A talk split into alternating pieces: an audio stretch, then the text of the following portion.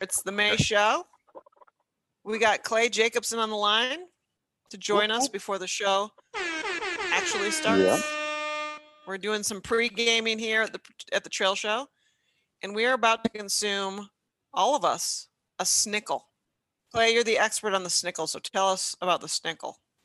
Well, the Snickle is the next wave of high performance backpacking food. You got your Snickers, which is high caloric intake, good fuel for the trail, just for ripping miles. And then you wrap that in a pickle, which will help you with that huge salt injection, like 10,000 milligrams of salt. We're talking like goodbye cramps, goodbye uh, hyponatremia. You know, great for those hot weather days. So you got your sweet and sour, calories and salt, high performance backpacking food. I like it.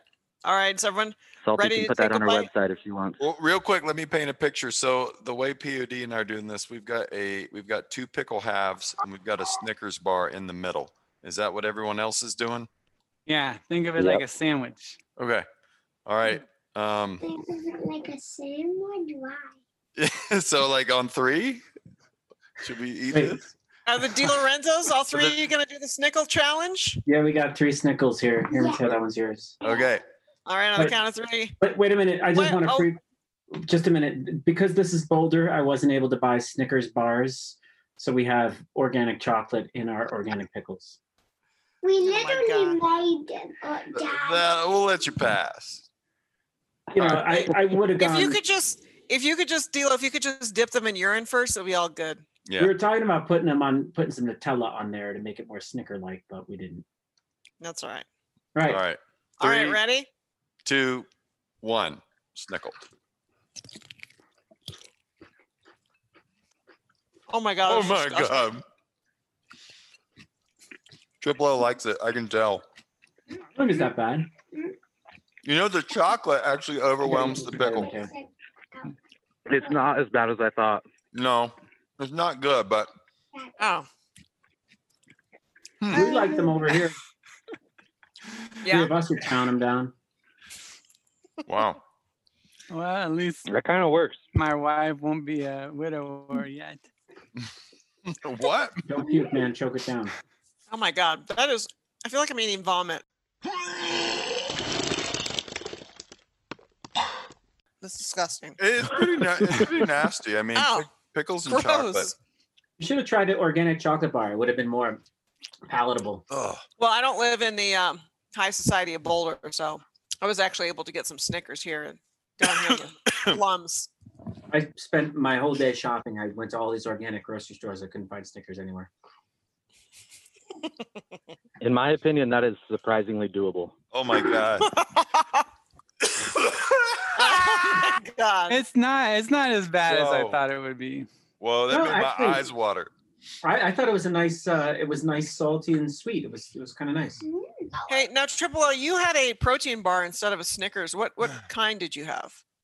It was a pure protein chocolate Oh, yeah. deluxe bar. I know those bars. Pretty good. You know.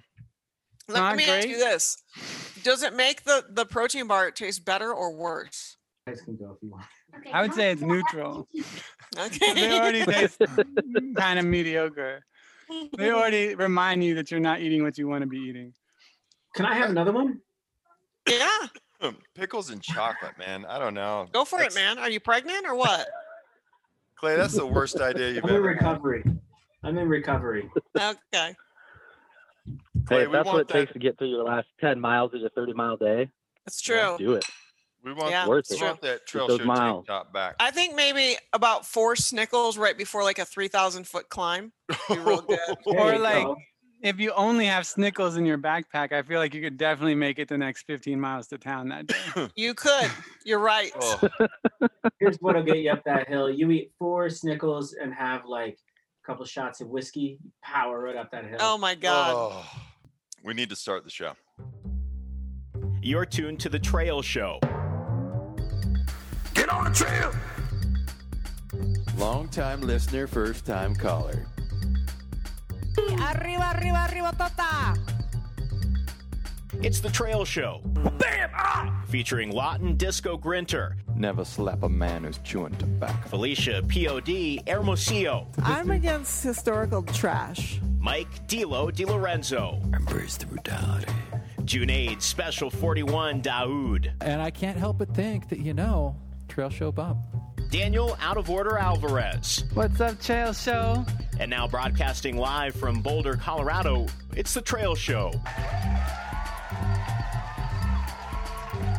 Coming to you live from the Bobby Stanton studio in Boulder, Colorado, and Salida, Colorado's historic beer districts. This is the Trail Show.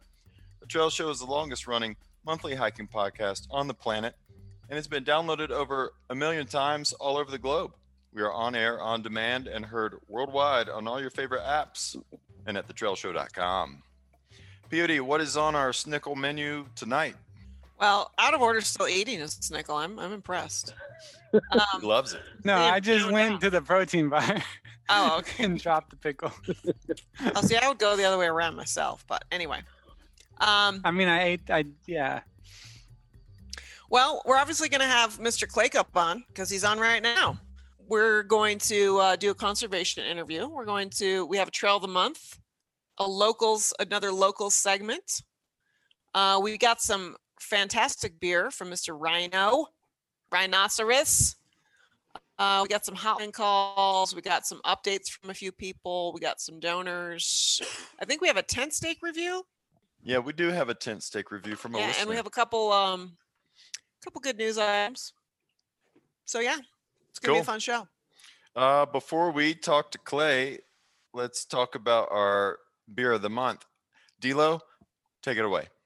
I, I, you know what? I think we should just stop with this because I have not received a beer of the month from you, Disco, in years, years since the beginning of this damn pandemic. About I have not months. had yeah. a beer of the month. You know where all the beer of the months go? They go to Salida. You know who drinks them? You. So you know what? Tonight's your segment. Okay. Well, that's very good because we just got uh, a bunch of beers from South Lake Brewing Company from uh, Trail Show VIPs Rhino and Marie. And I haven't seen any of them. Neither I- has Triple O. I saved a few for you, D'Lo. I, I swear. Yeah. but I'm drinking the. Uh, I, I just cracked the Alpine Aloha IPA, which is 6.6% ABV, complete with hints of evergreen, citrus, and resin. And I gotta say, you don't really pick up the evergreen, which is fine with me. I'm not really into spruce tip beers, but it is a delicious IPA. And what was the one we drank last night? Oh, it was um, also from South Lake Brewing Company. It was their pale ale, which was Okay. quite uh, crisp and quaffable. And hoppy. Yeah, for a I- pale I'm actually myself huge fan of the spruce tip IPAs. Are you? Fall, There you early go. winter. Love the spruce tip IPAs. Well, Upslope, we'll send you we'll send you the empty Upslope. can. You can sniff it. that would be wonderful, and I bet you that would cost a lot less than actually trying to ship me the full can. So that's also cost totally. conscious of you. Um, Yep. It's very very good, eco friendly. Dino is always so excited about the yeah, it would actually probably use like around. less less fossil fuels to ship the empty can here, the, the you know the 200 miles here versus shipping a full can. So that's also you're, you're thinking about the Earth. You're thinking am. about the Earth. Yeah. Hey, D- D'Lo, your computer audio is going through the speaker in your computer instead of your headset. Yep. So figure that That's, out. it's it's not my fault. It's Zoom's fault. Clay mm-hmm. Jacobson, talk to us. You're at a brewery right now. What are you Yep. drinking? I'm drinking the First side IPA from Lost Grove Brewing. They're uh, hosting a little event for the Idaho Trails Association here at the brewery in downtown Boise. Oh, You said Lost Grove Brewing? Lost Grove, yeah. Oh, It's a wow. newer brewery. It's been here maybe uh, four years or so, and Okay. we've done quite a few events here. Some cool folks here. Supporting the trails. So Absolutely, You know, they're giving away some swag bags and stuff. ooh, not wag bags. Swag bags. Not wag bags. That S is important. Um critical. so, so yeah so clay we uh we, it's been a while since we've we've had you on and uh we wanted to get an update what's going on with ita what are you excited about um Oh, ITA. 's how, how when when do we get to is see you in those trail wranglers you know what what's the news Well, ITA is just growing like gangbusters. Uh, this was my sixth season with ITA when I started in uh, 2016, right after hiking the uh, ICT. We, I think we had 11 projects total. And this year we have 46 on the schedule. Wow. Wow. So basically, yeah, 400% increase in our scale. And uh, this year, we're really excited about our youth program. We're starting uh, a full program. We got a bunch of grants lined up for this, and we're doing six full weeks of trail work all around Idaho with uh, 14 to 18 year old youth. Um, so you know, getting kids out of the COVID world, out into the wilderness, and we've got fly-in trips on the Middle Fork of the Salmon, horse packing trips in the Gospel Hump, uh, jet boat trips. You know, the whole gamut of of what we do. So really a great experience for these kids and uh the- the parents that found out about it pretty lucky because they're getting like this extreme uh, outdoor adventure for really no cost at all like flying their kids out to the frank church you know Yeah. they've been in the house for for months and months just send them out in the wilderness for a week you know everybody wins That's Nice. fantastic. Wow. Congratulations. That's amazing. And we just brought on a new uh, executive director jeff halligan he's been on the trail show talking Yeah. about our program he uh, retired as our executive director this January, and we brought in a new gal, Mel Vining, and she's uh, she actually went to the same high school as me in Kuna, but she's a retired smoke jumper, um, also a horse packing background like Jeff had, um, just really bringing a lot of uh, positive energy and enthusiasm to the role, and you know just kind of a certified Idaho badass. Yeah, those know. KUNA folks, man. Represent. They come to play. Home in the cavemen, spelled with a K. So have you guys filled up all your work trips? You know, they did fill up pretty quick. Uh, we do still have openings, um, but we had so many just awesome projects lined up this year. Um, I think we got six total fly-in trips, four jet boat trips, like I think ten fully supported week-longs with cooks.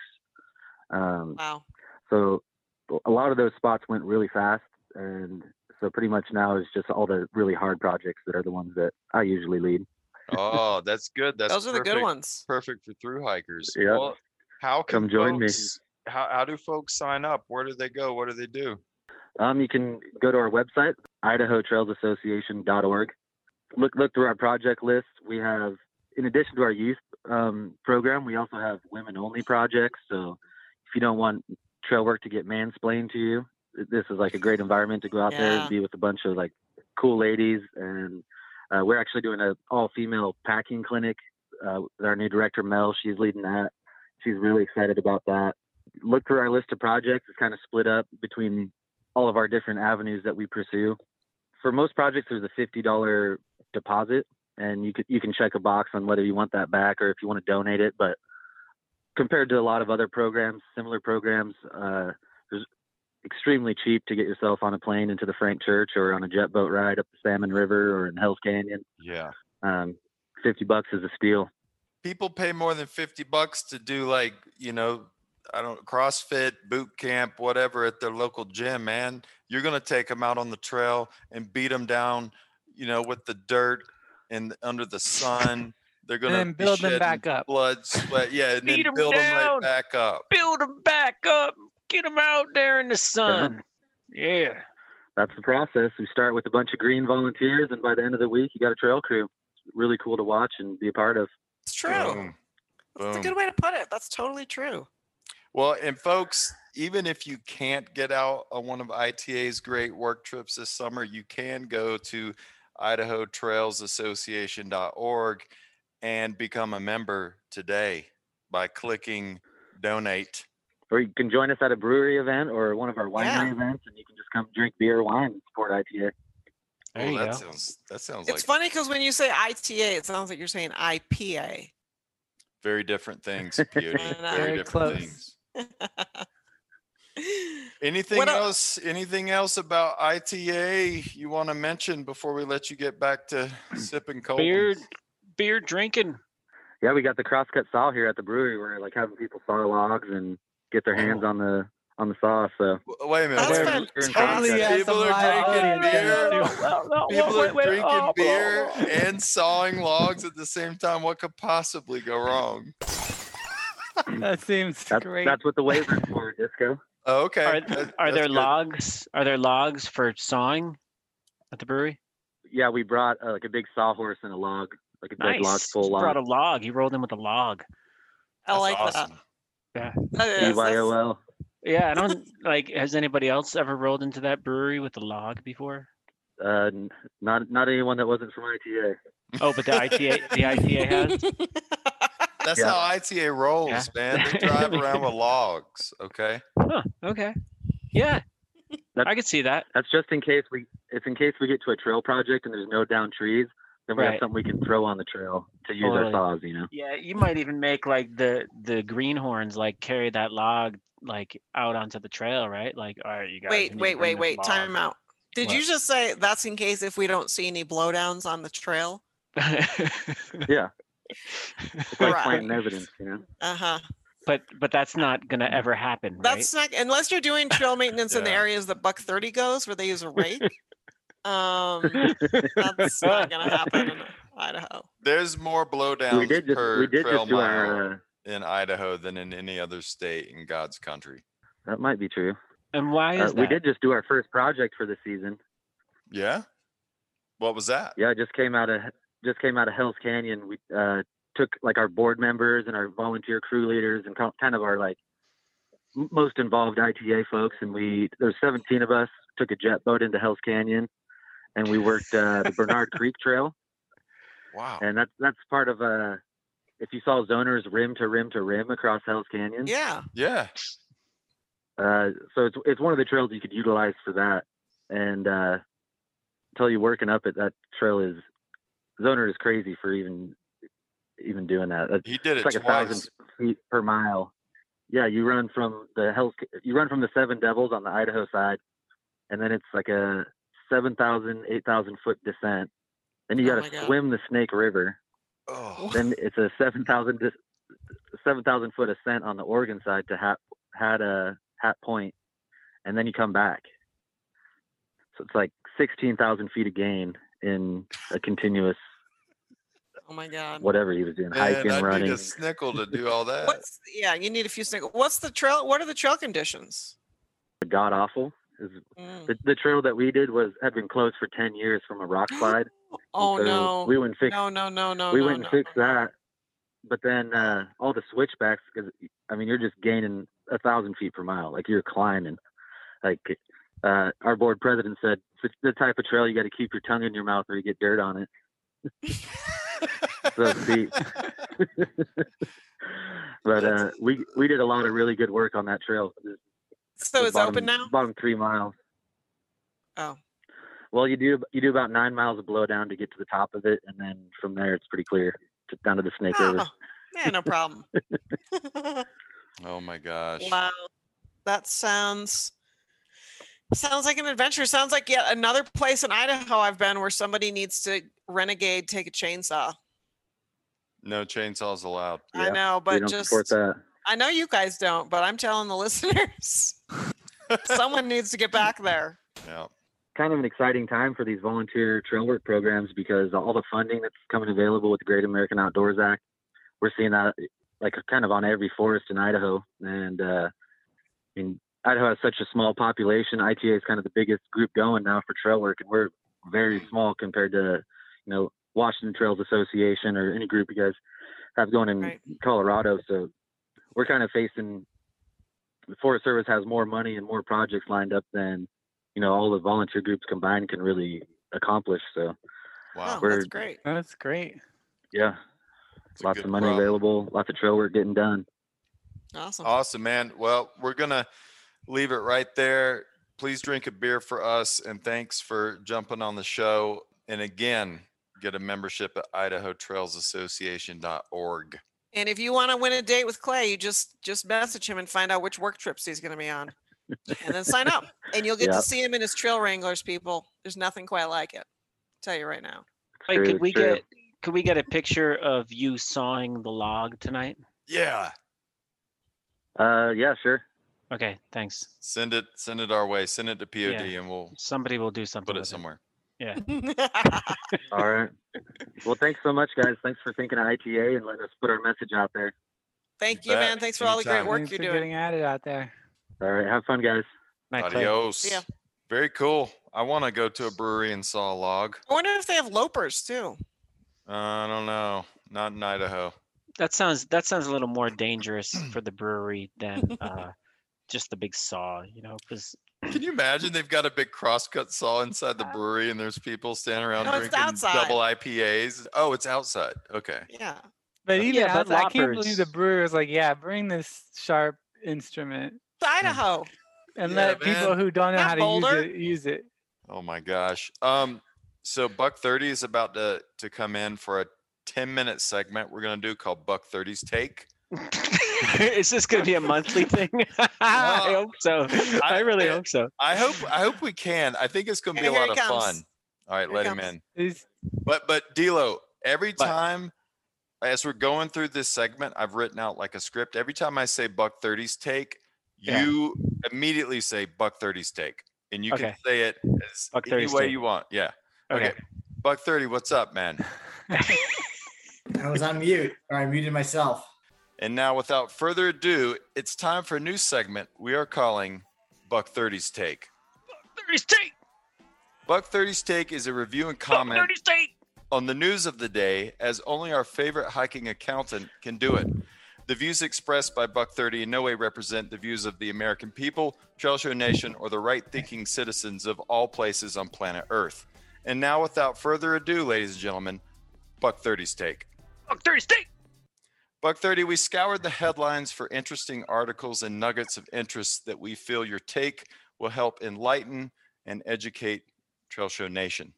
The first article up to bat, Buck 30, you may very well have the worst on trail diet of anyone we have ever known in the entire history of our lives. And our first story of the day involves a study just published by the good folks at POD's alma mater, Colorado University at Boulder, also known as CU Boulder that suggests through hiking long trails might decrease vascular health when the hiker is consuming a very poor diet. The study found brachial artery flow mediated dilation, which is a measure of vascular health, decreased by more than 25%, and aortic stiffness increased by 5%. Such changes to the lining of the blood vessels are more typically seen in older or less healthy patients with increased risks for heart attack and stroke.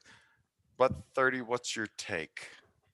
Yeah, first of all, I would say Skittles probably has a worse diet than I do. If, have you ever seen that guy eat a bag of Doritos on a bed and with a bag of jelly beans in town? POD and I talked about it, and we think that you Okay. currently have Skittles beat. Yeah, that's probably true. Um, yeah, I call that study complete BS. I feel horrible when I'm off the trail. Like right now, I feel like I, I don't sleep well. I just I, I I'm hungry all the time. I feel miserable. And when I'm on the trail, I feel amazing. This guy is like some you know crappy one person non-scientific study. I'm not. Has Fauci reviewed this thing? I'm not buying it at all. You're listening to Buck 30's take. Buck 30's take. All right, Buck 30. Number two, Joe String Bean McConaughy recently broke the supported speed record on the 788 mile Arizona Trail, finishing it in 13 days, 3 hours, and 21 minutes. This calculates out to an average of approximately 60 miles per day, with his longest day being 78 miles. Buck 30, we know you like to do huge miles. Also, what's your take? Well, given that my highest day these days as a 40 something person is in the 20s, I would actually argue that if I could get a massage every night, I could also do 70 miles per day easily. So I'm not really that impressed with the FKT. I'd also argue that the unsupported or self supported record is only 1.5 days slower. Wow. So, So- what? So you're basically saying that his his FKT isn't really that that big of a deal. I don't know. I mean, if I could do a 70, you know, every day with a massage, is it really that hard? You're listening to Buck 30's take. Buck 30's take. All right, Buck 30. Recently, Trail Show VIP Larry Boy continued his string of bad luck while out of doors. Folks may remember Larry Boy was mauled by a grizzly bear in Montana last year. Recently, Larry Boy ventured into an unlit tunnel, fell into a hole, and shattered his heel. Buck thirty. Oh. What's your take? my, my, my take is I'm totally screwed because my plans for this summer are to hike Larry Boy's Deseret route that was on the trail show once. And I don't want to be anywhere near anything that has to do with Larry Boy, his walking, his trails, his grizzly bears. I, I just think stepping foot in that Utah trail, I'm going to suffer some horrible stroke of luck. You're listening to Buck 30's take. Buck 30's take. All right, Buck 30. A 13 year old Connecticut boy scout named William Olmsted recently slept in a tent in his backyard every night for a year and a day. Surely that was something you also likely did as a 13 year old. Buck 30, what's your take on young William's accomplishment? Uh, I've got nothing mean to say about this kid. This kid's awesome. I read that article. That was amazing. A full year and a day outside in his tent. I think he slept through, literally, he slept through a hurricane, which is, Yeah. he, he his parents put him under the deck. So that's pretty amazing. As a side note, I quit Boy Scouts when I was like 13 because my mom says because I did not like being outside. Are you are you serious? I'm the like the cliche went to hike the Appalachian Trail in 2002. I had backpacked two nights in my life. Wow. So You're listening to Buck 30's take. Buck 30's take. All right, and finally, Buck 30, a Virginia man named Richard Terrell recently got the Johnson & Johnson vaccine, after which he suffered a severe rash. Within two weeks, he was in the hospital and all his skin peeled off. We understand that you just received the second dose of the Moderna vaccine today. What's your take? Ah, you're lucky I'm not on video right now because I'm currently standing completely naked in front of a mirror, checking for any signs of a nasty rash. Oh, that's worse than the snickle. Uh, for whatever it's worth, Richard Terrell said he was still glad he got the vaccine. Those pictures, if you're if, if we're gonna do this again, never send me an article with pictures that look like that. That was nauseating. Yeah, it looked like he'd been bit by a brown recluse. Like, Yeah. I, I think like your skin just sloughs off after you get bit by a, a mm. brown recluse. That's that's what it looked like. And maybe maybe a side note, so we don't have any vaccine hesitancy. I think it said that this is like the only person in the Yeah. world they've seen this happen to. Yeah, exactly. I mean, our our good friend friend of the trail show, Twinkle, just got the Johnson and Johnson vaccine, and I think he's on top of Mount Everest today, so he's Yeah. fine. It's early days. for Yeah. him. No, yeah. Wait, wait until like the two week mark when he's sloughing skin. anyway, all right, folks. Uh, that was Buck Thirty, like you've never heard him before. Buck Thirty, thanks for coming on the show tonight and giving us your take. Yeah, Hey, you got it. Buck 30. Hey, just side note, we had Clay Jacobson on a little bit ago. And Yeah. uh, they're doing a fundraiser at a brewery in Idaho. And it's too bad you're not there because they have a crosscut and a giant log. You could actually do some real work with real tools. POD, if You there's one wouldn't even thing have you know to be on the about- trail. if, you, if there's one thing you know about me is I don't give money to trail organizations and I don't do trail work. But it's not on the trail. It's in a brewery in the backyard. It's too close to trail work. He, he wouldn't do that either. If it was Yeah. a Diet Coke factory, he might be there, but a brewery doesn't interest Buck Thirty. You're you're right. You're right. All right, Buck. Well, look, man, we hope that uh, your night after the Moderna second shot goes well and that you're ready to get back on the trail in a couple days. And we hope all your rashes go away, the ones that were caused by the vaccine and the ones that you had before. Yeah. And Well, and if you too. sweat a lot tonight, change the sheets. Put them in the wash tomorrow. Will do. Thanks for that Yeah. tip to you, Al. Pro That's a good tip. Pro That's tip. very helpful tip. All right, B30. Good luck. All right. Thanks We'll for talk to you on, later. guys. See See ya. you, man. Good to see you. All right. With that, I think we should just go right into trail news since those were sort of trail news related items. And I think, Okay. POD, you've only got two I got two additional items. things. Okay.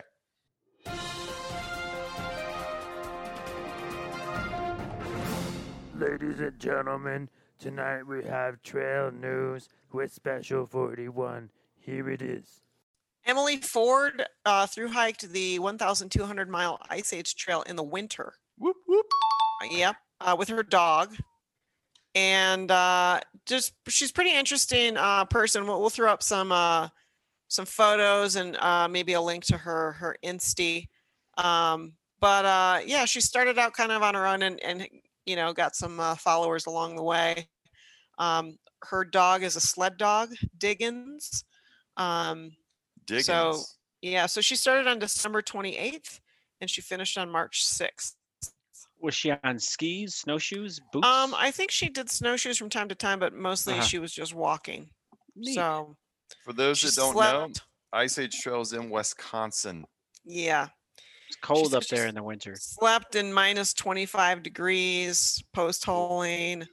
Um, yeah, a lot of winter gear. Um, and she said that she she has uh she's a professional gardener and she gets laid off every winter so she she didn't really just try to do it as like a, a thing she was just like well I have, the, I have the winters off so i guess i'll just go hike this trail It's either Um, that or the Florida Trail, right? exactly Yeah, totally.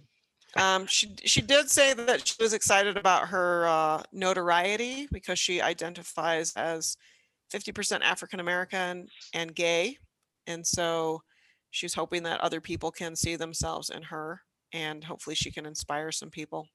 Um, and her dog is an Alaskan Husky.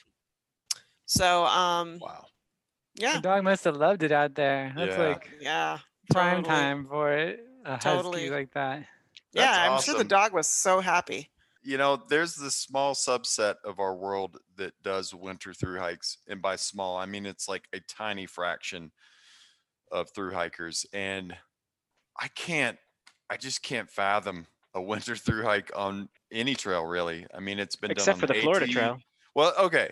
Florida Trail, sure. Yeah, but that's like- like, the season to hike the Florida But like the Ice Age Trail, like in the winter, she's she's awesome. Yeah. I mean, winter just makes it. I mean, you're you're just so close to making a mistake that costs you a lot, like your whole life, and you know those kinds of conditions. Yeah. You, Well, you can get into trouble cool. fast. Yeah, so Amazing. congrats to Emily. We will uh, throw up some some uh, some stuff on the the socials, so you can follow her, check out her Insta if you want. Throw your hands Okay. up. In Whatcom County in Washington. Whatcom? Whatcom? What? Where Spell it. come? Spell Who come? When come? How come? Where come? Who come? Spell it. W H A T C O M. What come? Watcom. What come? I like what come better. Anyway, um, so on, on March 6th, a group of hikers in Bellingham were descending down a trail and they encountered a mountain biker going uphill. Okay. Okay. And apparently one of the the hikers says that the mountain biker attacked them with their with their bike. But after um, further uh, investigation, what happened was there was an, an argument about right of way issues. And one of the hikers stabbed the biker because he wanted him to yield. Stabbed with a knife. Yes. Um, Wow. That's trail rage. That's multiple a trail rage incident. multiple stab wounds. Um, so he actually requested that they move to the side because he was going uphill. They were mad. One of the hikers grabbed his handlebars and made it, you know, spin, and so he fell off. When he fell off, um, that's when the hiker stabbed him in his arm and his leg. And the biker rode away because he was afraid for his um, Life. his life basically but he he did call 911 he was transported by an um an ambulance to a hospital and he had multiple stab wounds loss of blood and he was airlifted to a medical center in seattle due to the severity of his wounds so this was like serious Wow. Yeah And was anyone put in jail? yes the the assailant was charged for first degree assault possession of a dangerous weapon um apparently the knife was a spring blade knife which is not allowed in washington Wah wah wah. Yeah. So he's in jail waiting awaiting trial. Um, and I think the guy is okay. It's interesting the article that I read though. Um, they talked about this article was written for Coloradans, but it's about Washington, and they were like, there are similar standards, and here's the right of way, and they actually printed the rules, which I think was awesome. Hmm. So what was the proper it says bicyclists, skaters, walkers, and others yield to equestrians. So basically, everyone yields to equestrians. yeah. Bicyclists and skaters yield to walkers. Bicycle, bicyclists yield to skaters. So basically, bicyclists yield to everybody. But then it says downhill u- users yield to uphill users. Right. That's Ooh, that's where the Mm. confusion Oh, is a conflict introduced. of laws. yeah. Mm. Yep. So we had What downhill trumps- walkers and uphill bicyclists. And I think what So- that rule refers to is that downhill users of the same kind yield to uphill users of the same kind. I think is what it's Wow. intended to mean. Mhm. I I mean, I understand why those rules exist, but I st- and I know that special says he always takes the right away, and I totally understand where he's coming from. I just feel like I've ridden a bike up a hill, and Yeah. I'm not a cyclist, and so I mostly feel like I'm going to throw up the entire time I'm going uphill. So I always yield to the uphill. I do too. runners, Like everyone, yeah. it- whoever's going uphill, I don't care what means of travel. I they're doing the work, so I usually just step to the side. And then faster using faster users going in the same direction yield to slower users going to the same direction. I've actually myself gotten in the habit of trying to spook horses lately. So Friend when the I when I come upon some horseback Regular riders on the trail, I, I usually kindly ask them, "Where would you like me to stand?" And then I stand where they'd ask me to stand. And then as soon as they're really close by, I just kind of jump up and yell and try and scare the horse as much as possible, um, just to you know. What, just what do you happens sound like when you do that? you know, that kind of thing. Usually there's a galloping horses, people fall off. It's it's usually quite traumatic. and then I run away.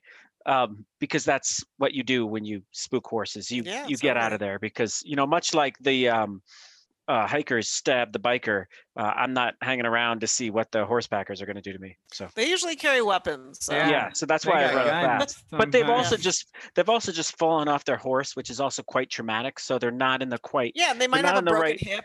yeah, they're not you in the right frame of mind to kind of, you know, shoot me as I'm running down the trail laughing at them type of thing. So that's how I usually treat them. You know, uh, when we were on the Idaho Centennial Trail, the, the second part, we ran into a guy with two um, mules, and they we hadn't seen anybody in like twelve days or something, and um, he was an interesting fella. Anyway, he was riding one, and the other one was just walking, and we talked to him for about fifteen minutes, and we kept going, and then like five minutes after we left him, one of his mules came running up the trail behind us, and we were like, wow. "Ah!" It like scared us. We got off the trail, and then we're like, "Hmm, that's weird. Like it's supposed to be going the other way."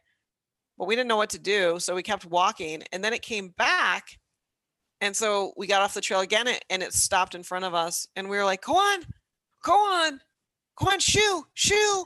You know, we're trying to like kind of like go behind it, but not too closely because we want don't want to get kicked, you know.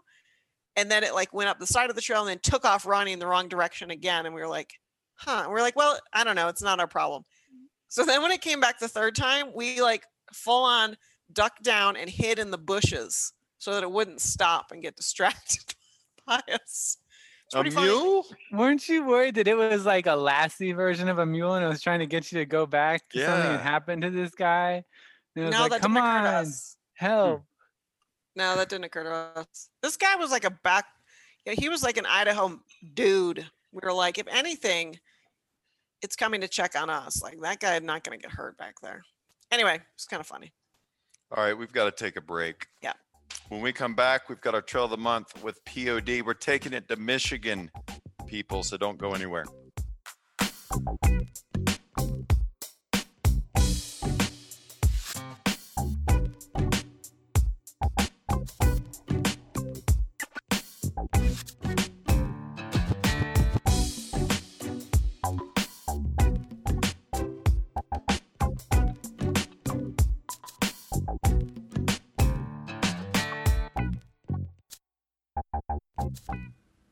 Death March Trombley, and I wouldn't be caught dead listening to the trail show. All right, folks, the Trail Show is back. Last call on Trail Show Net Gators. We've got, oh, about a dozen left. And once they're gone, they're gone forever. So if you or yours would like to get a Trail Show Net Gator, do it now. You can go to thetrailshow.com, click the donate button, 25 bucks or more will get you a Net Gator and a sticker shipped out ASAP by me. When do you need to do this? ASAP How by soon? me as possible. As soon. All right. Very good. Uh, Triple O, let's go to the hotline. Call the Trail Show. Did we have any calls? Yeah, let's, let's go. We've got a very long call. Remember, folks, you have three minutes, and then it will cut you off. What's up, Trail Show? Death March Trombley. Giving you guys a call after a long hiatus. Hope everybody's doing well. I uh, I just got done with a, a shakedown hike at Crowder's Mountain uh, in Gastonia, North Carolina. I'm sure Disco knows that area well. Disco, you will be happy to know that uh, it has become a wonderland of Bluetooth speakers and unleashed dogs. So quite Oh. lovely. Um, I was just going to leave five comments. You guys can do what you want with them. Number one, speaking of dogs, uh, special. The first question is for, for you.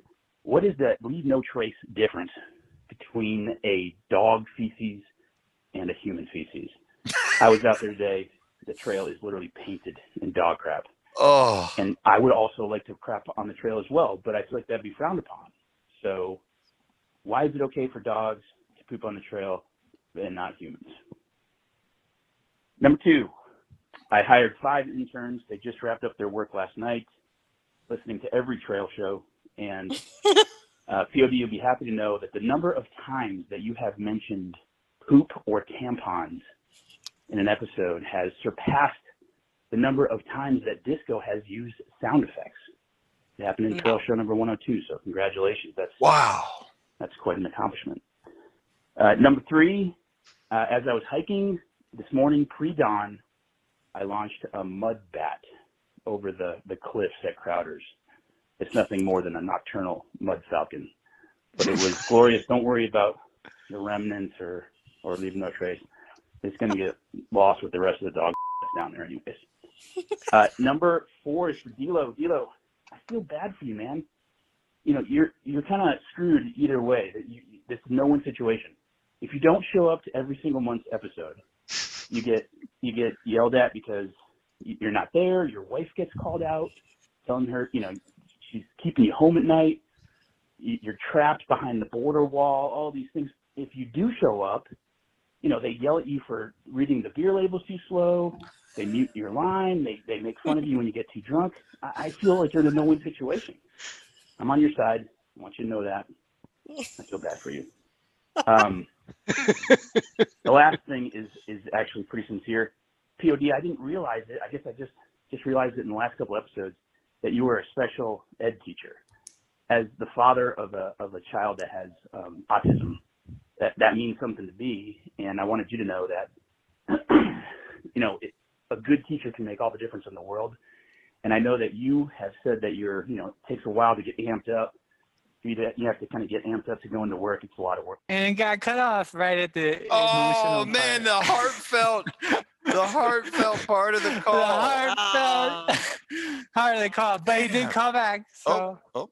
so he did call back. Luckily, he realized it. So here we'll go with part two. Hey, it's Death March Trombley again. I got cut off.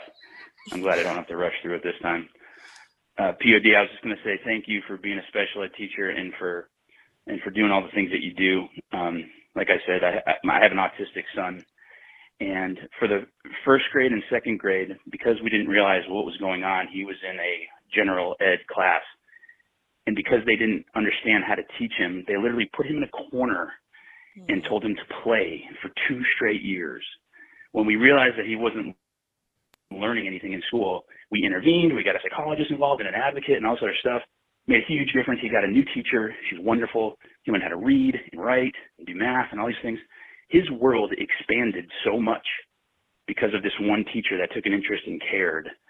And I wanted to say thank you to you because, you know, especially in this time of heightened awareness around mental health, um, you know, you, you make a big difference. And if you ever need to get psyched up to go into the office or to go into work, and you need someone that that can tell you, you know, from firsthand experience how how much of a difference you're really making, give me a call and I will give you a pep talk because you truly are doing God's work. So I wanted to say thanks. Anyways, that's me. I'm out. Well, thanks for that, man. And um, yeah, you know, I, I I'll just be honest. I have my days that I I don't, you know, want to go slay the dragon just like everyone else. and I have a few students who, uh, you know, I try my patience every year. But um, it's usually not not the kids with significant disabilities. It's it's the one on the ones on the edge that have some learned helplessness. So, Mm. um, but I love my job. You know, I used to be an engineer, and um, I have the luxury of being able to choose a career, um, and I know that that's a luxury. Um, but you know, I decided that I don't give a damn about cars or paint, and that's what I was doing. And now I, I do feel like I I make a huge difference, and the work that I do is important, which was one of the reasons that hiking New, New Zealand was so hard because I had to quit my job. And normally that's not difficult, but because the trail was so terrible, I, I felt really bad about having quit my job and felt like I wasn't doing something meaningful. So thanks for saying all that. I do love my job. I love my kids. I've got some pretty neat ones. Um, so yeah, I appreciate that. To go to Death March, Bob Trombley's first part of his call, uh, Spesh is not with us this month. Oh, we yeah. hope we hope that he'll be back with us next month for what we hope to be our first in-person show in 15 months. TBD. We will see how it goes. But he was asking about uh, human poo and dog poo, and is it LNT to leave dog poo on trail? And the answer to that is an unequivocal no. No. It's only okay if you put it in the bag, tie it off, and then leave that on a trail. That's Leave okay. that right, right on the edge of the trail. Yeah. Actually, if you're gonna leave a bag of poo on the trail, you should pile them up at the trailhead Yeah. because you know you could just go a little bit further and put it in your car or your bike or whatever and take it home with you. Yeah. But it's better to just leave a pile accumulating at the trailhead. Especially if it's right next to the trash can. Yes. Yeah, totally, totally. D'Lo, what do you think about DMT's? Uh, he was advocating for you, whether you're on the show or Man, off the show. What do you think? I, you know, I, I think I think he's uh, he he knows what it's like to be an underdog. You feel seen. We're gonna hear Feel from seen, Death March. heard. We're gonna hear from Death March Bob again later in this show. He he Oh. submitted a s- uh, tent stake review. Oh yeah, that's right. Uh, but let's get into trail of the month. So we've been doing these local trails. Like, what can you do walking out your door?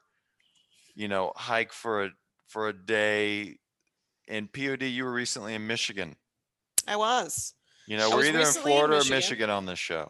So we're in Michigan today. I was in Michigan visiting the fam. And the cool thing is that my parents sold their house and they're renting a tiny cottage on this lake. And this lake ha- happens to be in the Pinckney State Recreation Area. There's this area somewhat near where I grew up because they're not living exactly where where close to where I grew up. It's this this Pinckney Waterloo uh, recreation Waterloo State Recreation Area and you could do an end-to-end hike with a few little loops in there and I, that could be over 40 miles long of continuous trail all trail. Um, so that's pretty cool. And and um, i've gone out and hiked i hiked m- most of the potawatomi trail which i've done before um, in years past but i hadn't been out there in a long time. But my parents happen to live now right there's a connector trail that is 0.2 miles long that connects to the potawatomi trail. And the Potawatomi Trail, if you do the entire loop, is about 18 miles or something.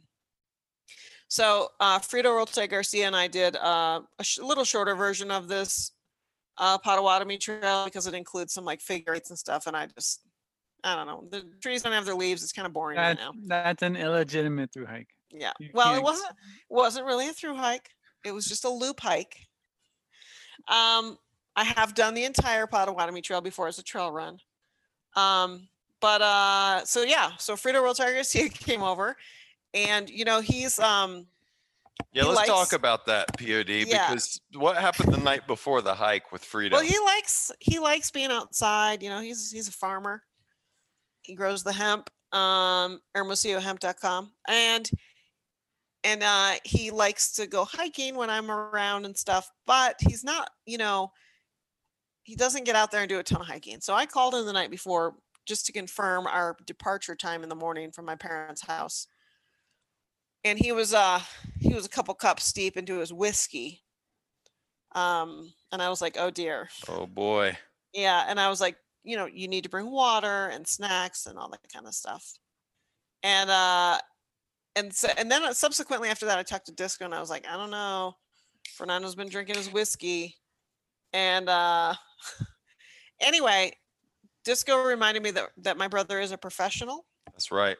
um, which he is. That's he showed right. up on time, you know, a few minutes early In blue jeans. in blue jeans and a coat that was going to be way too hot. Everybody had he had a little uh, running pack that he borrowed from a friend. It was a female, so it was like in his armpits, you know. um, but that's okay. He he had all of his stuff. Uh, we did we departed, and um, it was a little over 16 miles, uh, close to 17, I think. 16, we'll call it 16 and a half. So we started um, from Highland Lake and we did a loop. Um, we went around Crooked Lake. Uh, we, we skirted around the edge of Silver Lake. And then we headed down to Pickerel Lake and went around that. Pickerel. And uh, Pickerel went around a few lakelets as well, um, a few little unnamed bodies of water. Then we went by Dead Lake and Blind Lake. Uh, we went between Watson Lake and Half Moon Lake, which Half Moon Lake is where I went swimming all summer long when I was growing up. So that was kind of cool. Uh, then we went by Patterson Lake. And there was also, oh yeah, this one, Gosling Lake. And then we kind of circled back down by Beaver Lake and then back to the west shore of Highland Lake, which is a system of little uh, bays and tributaries. And then and then back to my parents' house and they live right on the water and there's a, dock we went and put our feet in the water and the fish were just going crazy about my calluses and all the rough dead skin on my feet they Oh. were so excited Why? we had some we had some beers from Short's brewing out on the dock and some corn chips and um it was a beautiful day 16 and a half miles it was pretty fast you know mostly pretty flat but um all single track all i mean it was beautiful it was great Can I ask you two questions about these lakes and these trails? yeah Are these trails open to mountain bikes or just Yes. walkers? Yes. Nope. Do they do they get much mountain bike use or or is it mostly hikers? They do. No, they get Okay. both. And I And will then- say, I'm glad you brought that up because we got we crossed paths with about six mountain bikers, Mhm. and not a single one of them said thank you for yielding, nor did they respond to my good morning, good afternoon, hello. How many And- did you stab? Yeah, I was about to say they probably just read that article about. yeah, they're yeah, probably like scared. They're like, oh, Yeah. th- oh that's that's like, "Ah, Felicia. That's Two Felicia. She's Mexicans gonna on the read that- trail, quick You could go! read that. You could read that article about the hikers stabbing the bikers. Let's just uh let's just get out of here as fast as possible.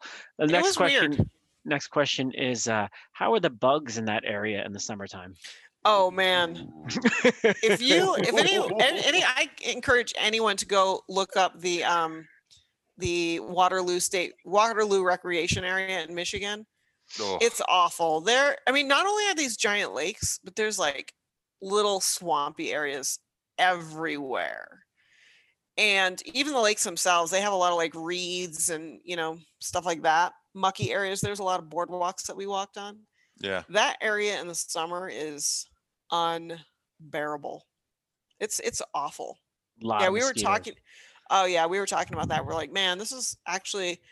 It was kind of a good time to go because honestly, when the trees leaf out, we wouldn't have had as many views of the lakes because you don't go right up to the shore of most of the lakes. You would have had a few parts where you've been able to see part of the lake, but with no leaves on the trees, we got to see all of the lakes. Um, but it would also be beautiful in the fall. The mosquitoes would be gone. You know, the trees, the Mhm. hardwoods changing colors. So, Hmm. but we didn't see. Um, we saw like the six mountain bikers, maybe four or five hikers, and it was like a Tuesday. Um, Let's go back to Frito real that's quick. it. Yeah, How? So he did the 16 miles in the blue jeans. Is that right? that's correct. How were those last couple miles for Frito? They were tough. I think he was starting to to hobble a To little bit. And you know, it's funny because I was out on that tr- that same trail with my sister and brother-in-law the day before, and I said, "Oh yeah, Fernando's coming out tomorrow. We're gonna do a s- like 16 mile hike." And my brother-in-law said, Is he in shape to do 16 miles? and I said, No, but he's the most hard headed person I've ever known. So I know he's Yep. going to finish. And, And he did. Didn't you didn't you uh have a little trail tip for him at the end that involved Oh, yeah. So cold water submersion? so we got we got back and I was like, oh, this is gonna be great. We'll put our feet in the water. And the water was really cold, right? You know, when I was there in March. So he came out to the dock.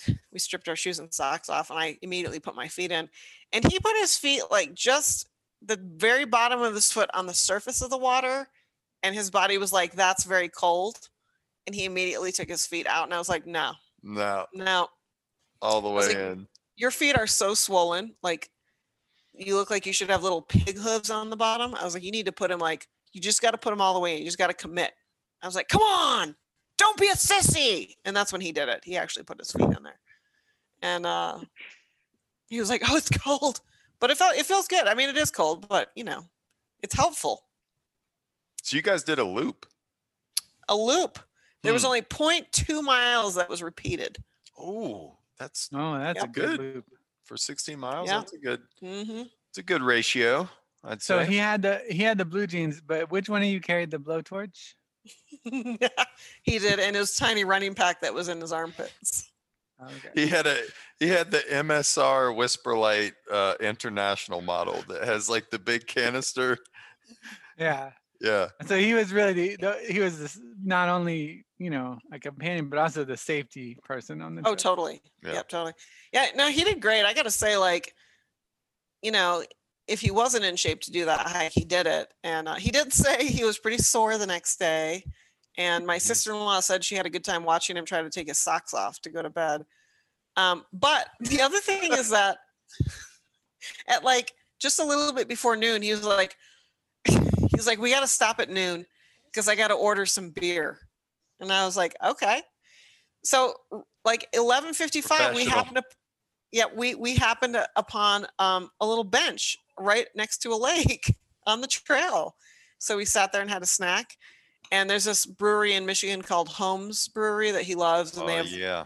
limited releases of all kinds of things and that particular day was going to be a day that you could order online so he had to uh, get online at noon so he could get his his order in so i thought that was pretty cool that He we were out stopped. on a yep He stopped the 16 mile hike to order beer. that's right he's dedicated to the cause That's pretty cool. And for those of you that are brand new to the trail show, I know there's a couple and you're tuning in, you're like, what are they talking about? So last month we featured Bo Miles, who did a YouTube video called Walking 90 Kilometers to Work. And he literally walked out his front door and walked 90K to work. So it inspired us to do some walking out our front door all day hikes. Um, last month we featured Triple O's hike in northern Florida in Tallahassee. And So this month, fun. yep, this month we've got POD's hike in Michigan. Next month we're bringing it to Salida, and then hopefully for the June show, D'Lo will be back in business and able to hike in Boulder. Real quick, D'Lo, give us an update on your collarbone. My Last- collarbone, my collarbone, uh, four weeks this Friday. I will have had surgery four weeks ago this Friday. My collarbone is healing very nicely. As you may notice, I can lift my arm up all the way. I'm not in a sling. Ooh, Do things like this. how the does it things that I- feel? Uh, it feels a little like they sliced me open and put a, my bones back together and then bolted them together with screws and a plate.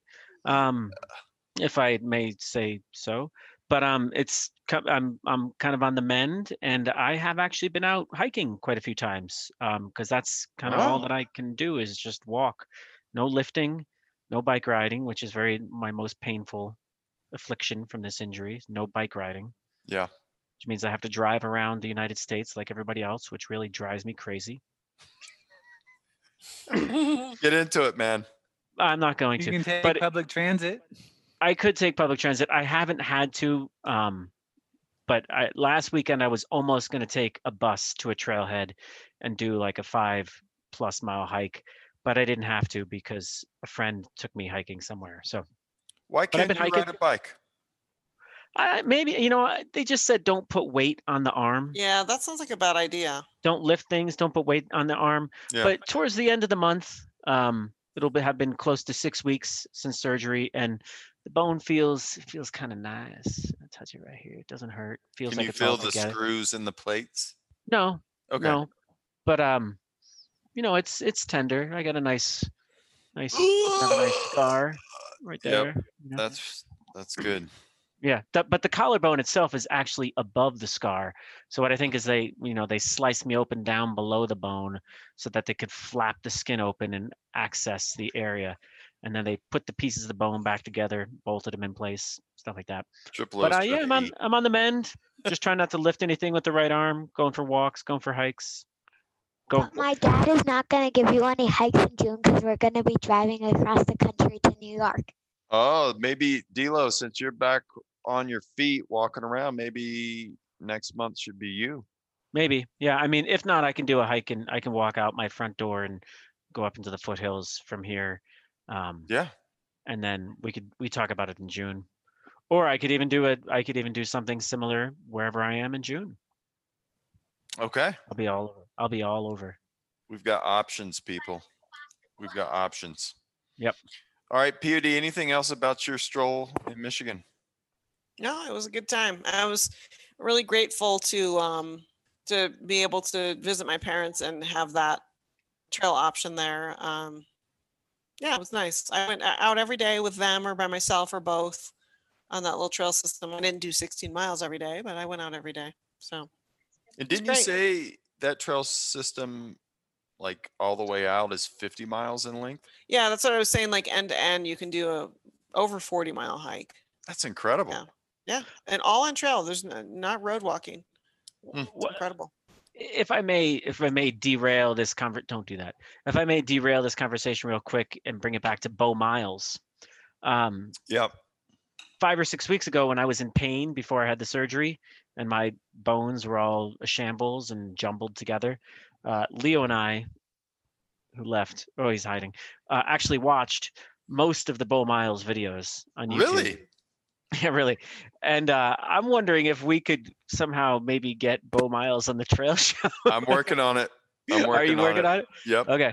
I I'm think that would be it. super cool because uh, we watched we watched his videos. I was just like in bed on painkillers, like like just watching Bo Miles videos. It's great.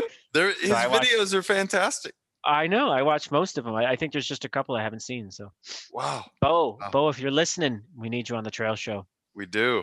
We Yep. do. We don't know much on it. about Australia, Bo. We know we know that New Zealand is bad, but we want to hear we want to hear about Australia, Bo. Yep. I'm working on it. We'll uh TBD. We'll see we'll see what I can figure out for May or June with Bo. Before we take our next break, we got an audio update from Jupiter, who's out hiking the Arizona Trail. We had him on a couple trail shows ago. And POD, if you allow me to share my screen, I'm gonna play some audio from Jupiter. Hey, Trail Show. This is Jupiter, and I'm reporting in from the Arizona Trail. Right now, I'm probably 230 miles in or something. I think I'm uh, approaching the Superstition Mountains and the town of Kearny or Superior, whatever you're most familiar with. And I'm moving along. Uh, something that I felt was interesting about this hike that I haven't really had on any other hike before, just a new feeling for me, was when I started. Last year, I. Uh, it's been about a year since I've done a through hike, but you know, I guess I've done quite a few before that, and this time when I started, it was just like out of nowhere. I was just back in it. I was back on it. You know, I I just my body and my mind knew what to do without having to think about anything. You know, I I knew to look for water here and I knew to just uh, walk at a steady slow pace that I can maintain and you know, I I when I got to town, I immediately just found the best spot for an outlet, you know, and got my stuff charging while I did groceries. And um, it's just this time around, what's been different is uh, hiking and through hiking has just felt like a second nature. You know, that even though I've done other trails, that this one's just been different. So that's been kind of interesting, you know, just starting out and feeling so good and kind of like just being efficient without having to think about it. But the Arizona Trail's been good. It's uh it's I don't know, it's different from any other trail I've hiked before. I guess a lot of my hiking's been on the East Coast and you know, here I am right now walking through the land of cholla. For those who aren't familiar with cholla, it's a cactus that I'm not going to touch it, but it looks like it's kind of airy. And if you were to touch it, that just an, a piece of it would just break off and stick to you. That if you were to rub against it, the whole thing would just break off and stick to you. It's got so many needles, and they just look so sticky um, and so pokey. So I'm walking through a bunch of bushels of cholla right now, and uh, just kind of going through the middle of the desert. I think that's just recently what's felt so special to me is, you know, just this feeling of like, here I am, alone in the middle of the desert. that if something were to go wrong here, that it would be a big problem. And I don't know. I guess those are the feelings that I kind of come out here for. That kind of feeling of insignificance. That this land doesn't care that I'm here. you know, that I'm just to hike and, you know, people are to be in front of me, people are to be behind me. Yesterday I did 30 and I didn't see a single person. Um, so, although people are out here, you know, it's kind of nice to just feel totally alone at the same time. I've always enjoyed that about through hikes. But other than that, you know, the scenery's been really cool. There's been a lot of sections that reminded me a lot more of like something you'd see in eastern Washington, you know, or uh, Mount Lemmon kind of reminded me of this Sierra Nevada. And uh, then you just dip down into these like valleys and these basins of of cactus and heat and exposure and it's uh it's been a lot of fun. I've really been enjoying my time out here so far. Right now I'm having a minor sock problem. One of my socks, just the entire bottom of it has just opened up. so the sock I'm wearing right now is less of a sock and more of a anklet. Uh, which I don't know why I'm still wearing it if that's the case, but so uh, I think my next package has some fresh socks in it, so I'm looking forward to that as well. And I'm still kind of trying to rotate some socks just so they don't get so disgusting and crinkly and whatever socks do after wearing them for days and days on end. But right now, I am on, I want to say day eight, about 230 miles in. Really loving it, and uh, excited to make my way north into the higher elevations of the state and kind of back to where I'm living. Because currently I'm living in Flagstaff, Arizona, a trail town of the Arizona Trail. anyway, um, it's good to hear from you. Hope you guys are having fun. Hope you guys are drinking some good beer. And, uh, you know, if some interesting stuff is happening out here, then I'll be sure to report back in. So this is Jupiter signing out. Thanks. That was Jupiter. He's out on the AZT laying down some miles while we get to slay the dragon here in the workaday world. How lucky are we? It's good to hear him talk about how his body is just like, yeah, this is what I do. Muscle memory. Yeah, it's pretty awesome. It is. Yeah. Yeah. I mean, That's a good feeling. yeah, I I'm jonesing to get back out on the trail. I may get a shot this fall. We'll see. Who knows? anyway, all right. I tell you what, let's take a break. When we come back, we've got mailbag.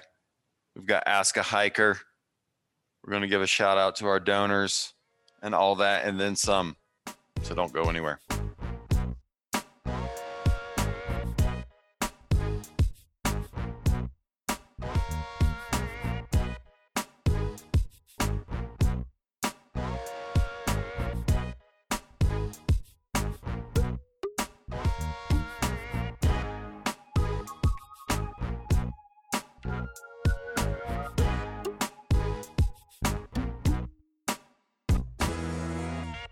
This is Trevor Smoke It If You Got It Bowman, and I never listen to the Trail Show.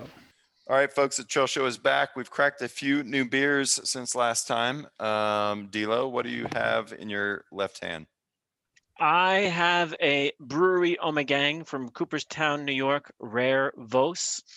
It is a amber ale with orange peel, grains of paradise, and coriander. Mm. Good night, children. And it is it comes in at a mellow 6.5 ABV. Uh, comes in these 16 ounce true pint cans, and it says here on the side that this is their take on the smooth, easy drinking ambers poured in cafes across Belgium. Their take. votes for Strange Fox takes its name from a tavern near Brussels known for cycling, pigeon races, and outstanding ales. Because at the end of the day, it's good to enjoy the end of the day. Mm. There you have it. What's a pigeon race? I don't know, man. I bet Yeah. you they do it in Europe. You didn't see any pigeon races when you were hiking with that reindeer? No. All right, so I just cracked the Marlette Sunrise Blood Orange Blonde from South Lake Brewing Company. Here's what it says, D'Lo. Oh yeah, tell me. We took our Marlette Blonde and added Blood Orange, a well-balanced blonde ale with notes of honey, pear, and tons of citrus. Whether you're spending the day at the lake or sitting around the campfire after a day of hiking, Marlette Sunrise makes the perfect summer beer in Lake Tahoe. I'm not in Lake Tahoe, but I got to say it's delicious. It's very orangey, very citrusy for sure. Uh, Triple O, what are you drinking? We see you've got a stack of beers beside you. Can you speak to uh, what you're quaffing over there? I don't have a beer. What? I know. He's just going. He's just going doubling down on the the snickles. I know. I'm Yeah, just- you- just- you've been eating the whole show, man. What have you been eating? Like uh, you've been Snickle having- after snickle. yeah. dinner, man. I was I was rushing today to get here on time. I was threatened by POD. I had to find a Snicker replacement. A I mean, I just didn't bar. have time to find a beer as well. Hey, let's talk about those Snickles. Um, how's that sitting on everybody's stomach right now? I only took one bite, so. Glad I have Did you eat medical the whole insurance. thing?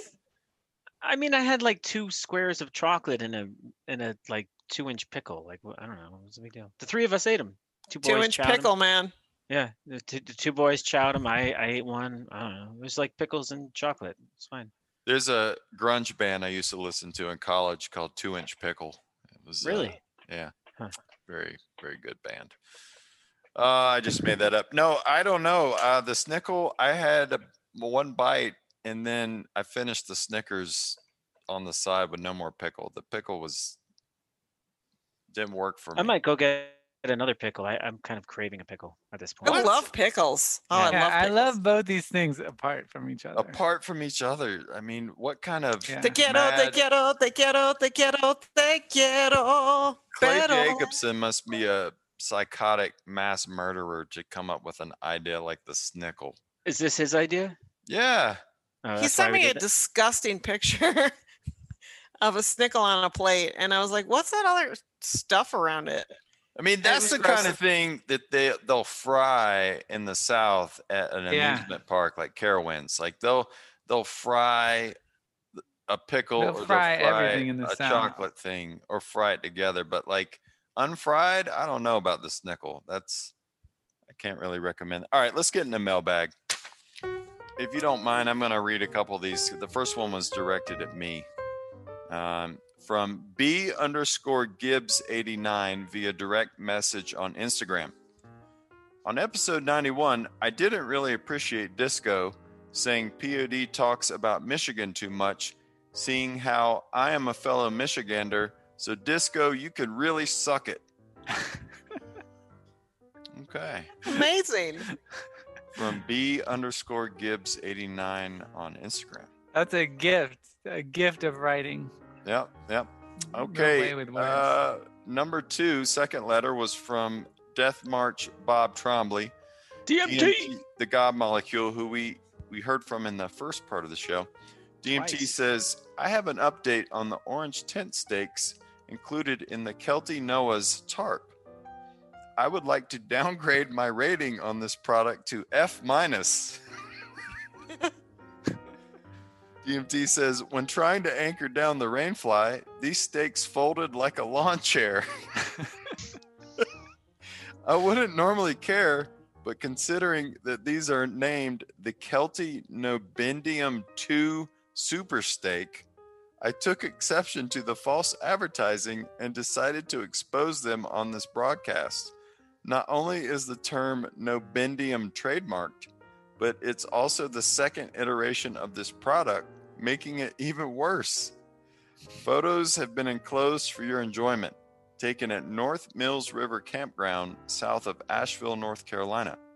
Hope y'all are well. Death March Bob Trombley. I forwarded everyone the email of the photos of the tent stake, and they are, in fact, bendiums. That, that's ridiculous. Non-bendium. I mean, Or is that? here's the thing I, I can't think of a tent stake, a metal tent stake, I've ever used in my entire life that has not bent. I don't care if it's titanium, no bendium, freaking uh, whatever, lead, iron ore, they all bend at some point in their lifespan. Like, have you guys ever had a stake that didn't bend? The Claws. The claws will break. I mean, okay, Yeah, let's but they won't about bend. pla- They'll break. They'll break. Plastic stakes can break. They'll break. They won't But- bend. They won't bend. Okay. So like- that answers that question. Maybe a rail, um, a railroad spike. Mm. but how much does Yeah. a railroad spike weigh? Like Not only too- only P Mag. I can get you some if you want. Man. Only P Mags would carry a railroad spike. But he would just tent carry one. He would carry one tent stake. You know, I think the solution might be no tent stakes. Whoa. Oh, Well, what do you do? Wait, how does How are do you you live? gonna fight off How vampires? you living, Let- let me man? tell you. How you living? How you So- living? So back in the day, I went and saw a presentation by one Nimblewill Nomad after he hiked the, the basically the International Appalachian Trail, like Key West to Cap Gaspé. And I one thing I remember, probably the main thing I remember from that presentation, is that on the Canadian section in particular, he said he didn't have tent stakes. And I think he was doing that out of being ultralight, but I think he used Devons as his tent stakes for everything. And POD, you can attest to that on the Sierra High Route. A lot of places you can't even get a tent stake in the ground if you want it because it's too rocky. So you can still set up your tent, you can still stake it out, but Yeah. you can't do it with tent stakes, right? well, I did use the tent stakes because in those instances there were also no trees. So, like normally in a situation where I can't get a tent stake in the ground, I would put a stick through as the deadman, Yeah. a stick through the tent stake loop, and then put rocks on top of that. Through the guy line loop. Yeah, you Yeah. can also, uh, you know, you can put a wrap the guy line around a rock too, but in this case, it was much more. Um, it was speedier to actually put the tent stake um, through the guy line loop, perpendicular to the to the guy line. You know, like the Mhm. deadman, and then pile the rocks on top of the tent stake. Okay, so the tent stake never went in the ground though. No, I, I still did use the the tent ground. stake, Yeah. and I was grateful for them because there were no sticks up there. Oh, I see what you're saying. So you're if you're above tree line, you can't. Okay, yeah. There's no stick. I mean, you can use a rock. But you can find still s- tie it to a rock. Yeah, of course, but it's much faster because then want- you got to find the right size rock because depending on how long your guy lines are Yeah. and if the loop's already in there, you know. Hmm. So, yeah. Okay. Well, DMT God Molecule, thank you for the update on the no bendium two super steak from Kelty. That's that's just so I don't know. That's ridiculous. The no bendium. Come on. Come on, what do you mean it's ridiculous? That's that's good marketing. What kind of you know non-outdoorsy idiots in a boardroom came up with that idea? Hey, how dare you? And then trademarked it. Yeah. Yeah, like is someone else gonna steal the name no Ben? Come Someone's gonna move in on our tent stake market here. on. Beer looks really good, D'Lo. Yeah, what is that? Thanks. Well, I told you what it was. I just Oh, it's the whole same thing. beer. Okay. It's the same beer. It's just- just in a fancy glass. It's in a Belgian Oh, glass. yeah. Yeah. Okay. Yeah, it looks I really, really living large over there. Yeah, He's not drinking from the can. No, I got a I got a lot of. I have all hour. sort. I mean, dude, I have so much beer right next to me, man. I Oh, got- here we go. Can you read us? Can, can you read Oh, us all the can? What is this- that? This is actually one of my favorites. This is the Wibby Man. India Pale Lager from Wibby Brewing in Longmont, Colorado. Wibby comes is at the s- comes in at a 7.0 ABV, 70 plus IBUs. This is delicious. It's got just enough malty backbone to not make it taste Hmm. like an IPA, but yet just enough bitterness and hops to kind of make it You know, enticing. the only other IPL I've ever heard of is from Colorado Native. Yeah. And theirs isn't 7%. 7% Uh-huh. seems a little high ABV. It's high. that. Yeah. I also But have Wibby, man. Wibby. Everybody talks about Wibby. I also have the Paws and Claws from Ah. Avery Brewing, which is just a this is a hazy dank India Pale Ale at 7.5 ABV. Uh, these are my camping beers, by the way. That's why I have all these beers next to me. Are you Those- going camping? Yeah, I'm Yeah, going camping. Dude, why is nobody listening to me? I feel like nobody I listens. to know me. it's it's disco. This no, D'Lo. This What? is a frequent occurrence. Okay. Yeah. So it's not just you. Sanitas. Not just you. This I happens. also have I also have the Sanitas Double IPA, which is an experimental IPA, coming in at a whopping nine point seven. Wow. Nine point seven. Um, Hello, man. what else I got? Oh yeah, and I got my, I got, I have a Java Stout from Santa Fe, Oh, also quite good. It's actually an Imperial Java Stout at 8.0 ABV, quite good, quite good. What else we got here? And I have a coffee stout from Son of a Baptist. yeah, uh, you which talked is- about that last yeah, month, man. So I got on. that.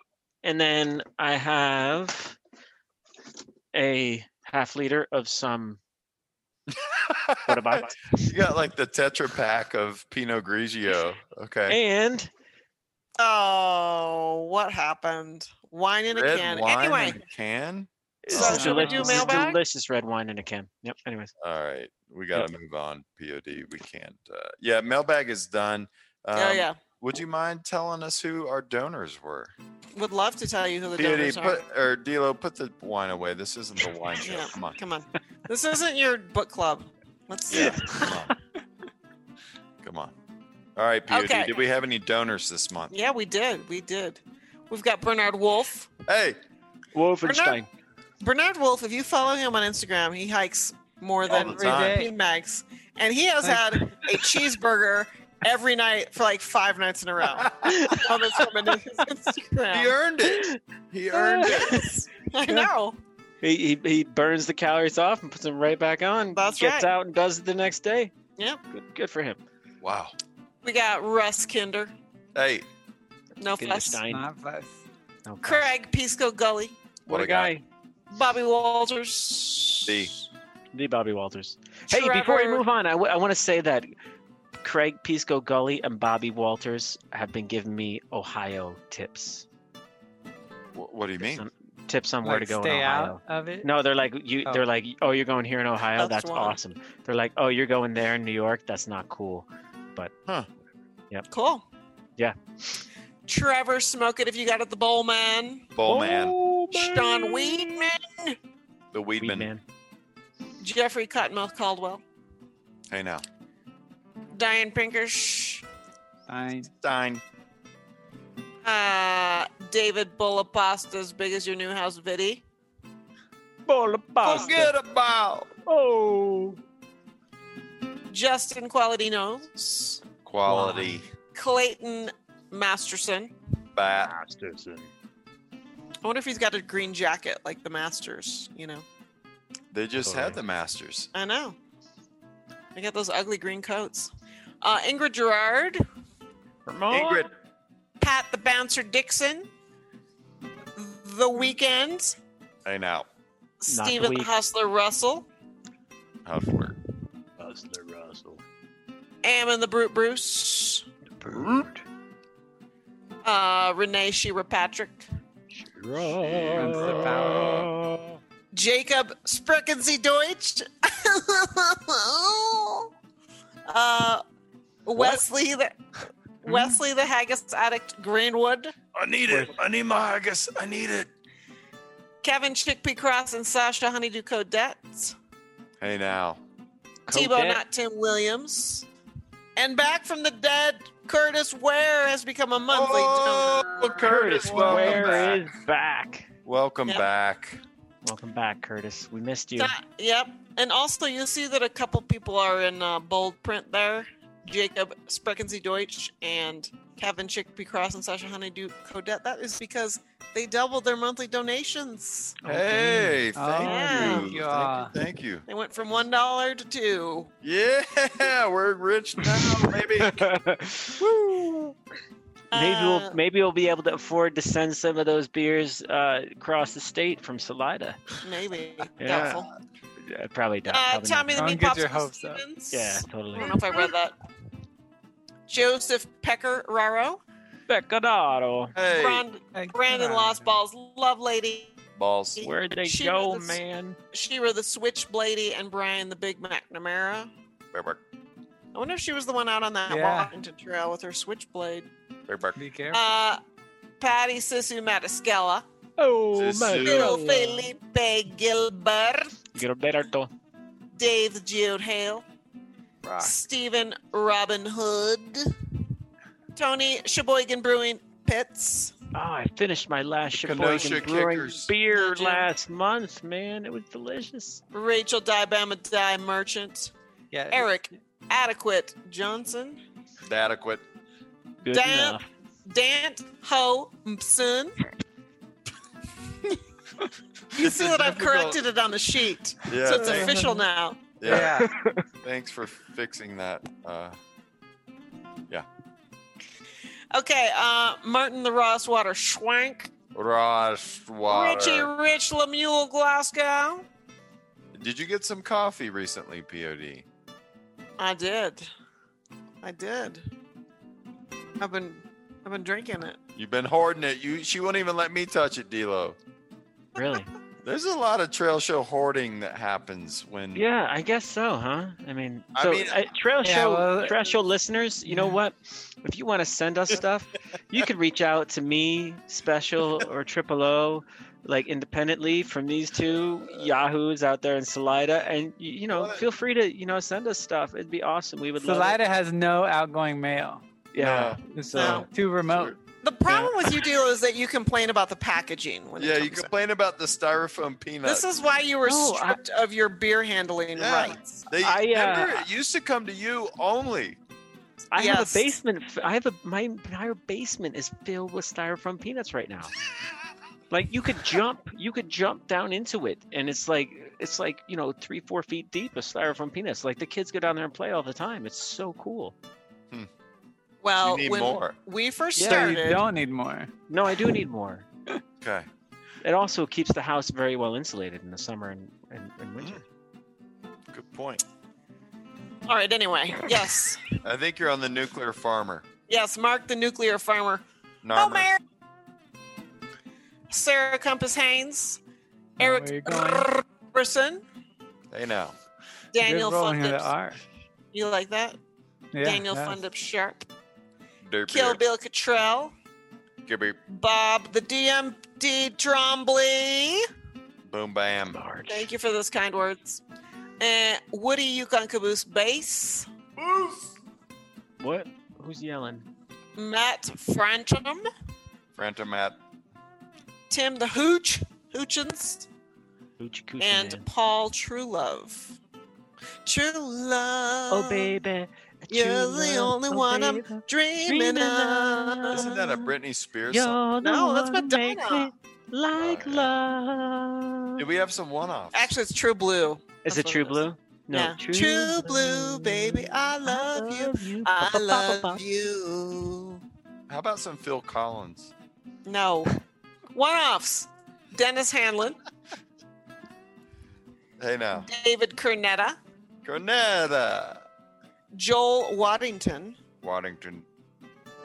and Bradley Gibson, who emailed about his donation. I'd, I'd like to send you a uh, net gator, but I never heard back. So, Bradley Gibson, if you're listening, you need to respond to my email or reach out to me. No address. Do you right? think Bradley Gibson is also B underscore Gibbs eighty nine who Oh, sent D'Lo or Disco that ho- that Oh. terrible message? I bet Oh, it is. maybe. I tell you what, Bradley Gibson, you send us that address. I'm gonna cut some holes in that gator, and then we're gonna mail it out you, and then you can talk to me about talking about Michigan. Maybe you could sew on like a U of M patch onto it before you send it out.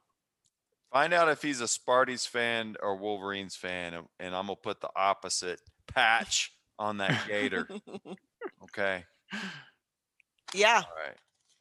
B underscore Gibbs 89 on Instagram. Yeah, and, I know uh, I know who you are. Lemuel, thank you so much for the coffee. Um, it's been a while, and I'm not commenting on that. I'm always appreciative when you send it, but it's I I had some this morning actually, and it was delicious. Hey, I've been. What do you mean you had some?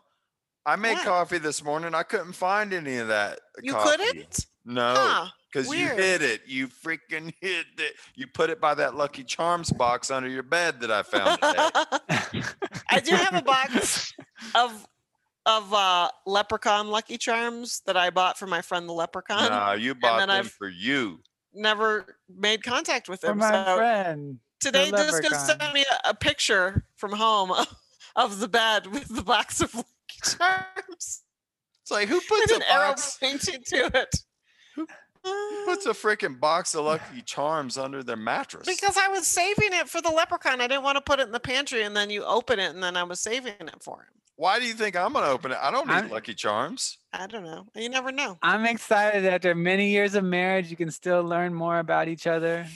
There's still new surprises. I'll never forget when we were on the PCT and we were at uh the bridge. Where's the bridge? You know, the bridge place. Bridge of the Gods. the bread of the Yes. gods. and um, somebody sent us a care package, and there were chocolate bars in there. and Cliff Clavin was sitting there, and Disco said, "Man, we haven't had chocolate in like three weeks." And I was like, "We've had chocolate in every mail drop. It's just been in my backpack." And he was like, "Do you really hide food from him?"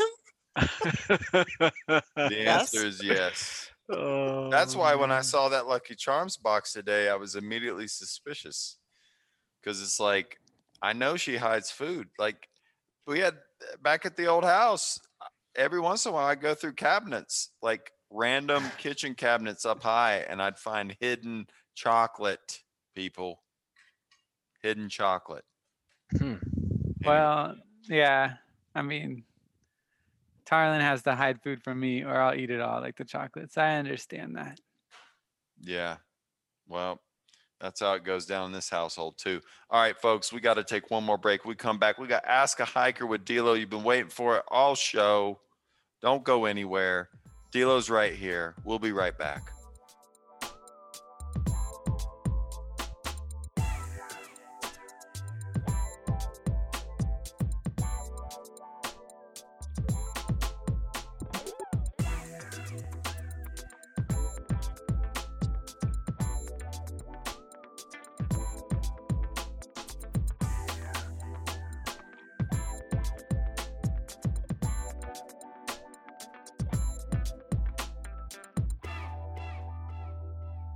This is Dant Thompson, but my friends call me Dant Ho Mpson, and I never listen to the Trail Show. The Trail Show is back in your ear, and we've got another hotline call. Triple O. Cue it up. Hey, Trail Show. This is Jacob, Iron Triangle Deutsch. I am somewhere in northern Massachusetts by a particularly loud babbling brook. Um, it is about 75 degrees and sunny.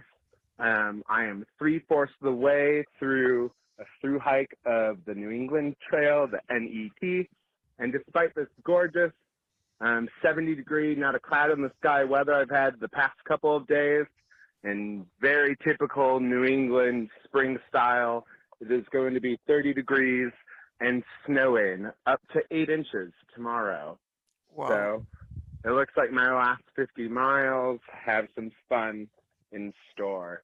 Um, thank you all for allowing me to get through some terrible road walks, especially in Connecticut. And I personally blame everyone from Connecticut for those road walks and road crossings. But at least I had the trail show. All right, Iron Triangle out. Iron Triangle. That's awesome. Maybe we can get him on the show to talk about that actual hike. I mean, the NET is a National Scenic Trail. So it's why the, why are there so many roads on the NET in Connecticut? Like We don't should you ask- have- Have you ever looked at a map of Connecticut? we should ask Iron Triangle. But I Triangle. mean, like the the- people of Connecticut. The AT doesn't have that much road walking in Connecticut. But it doesn't spend very much time in Connecticut. I, I guess that's quite true, right? It's like it just skirts the- corner. The trail Yeah. show the, is the great Connecticut for New York walk. border. it's barely in Connecticut. Yeah. Yeah. Huh. yeah, I, to Triple O's point, the trail show is great for road walks, and we Yeah. encourage. It should be like our secondary slogan. yeah, the trail Trail show, show. when you making have a road walks better one mile at a time. I like that Iron Triangle. Yeah, Yeah. I wonder if he's a band nerd. Is that a, a band reference? Could be. Okay. It'd be like those triangle th- instruments. Yeah. All right, folks, it's time for Ask a Hiker with Mike DiLorenzo. D'Lo, did you get any questions this month? Sorry, you guys talking to me? Yeah. Should I cue up your music? Yeah. Cue up All my right. music. Music. Da da da da da da da da da da da da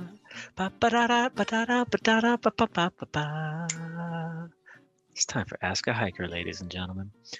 Question number one comes to us from the internets.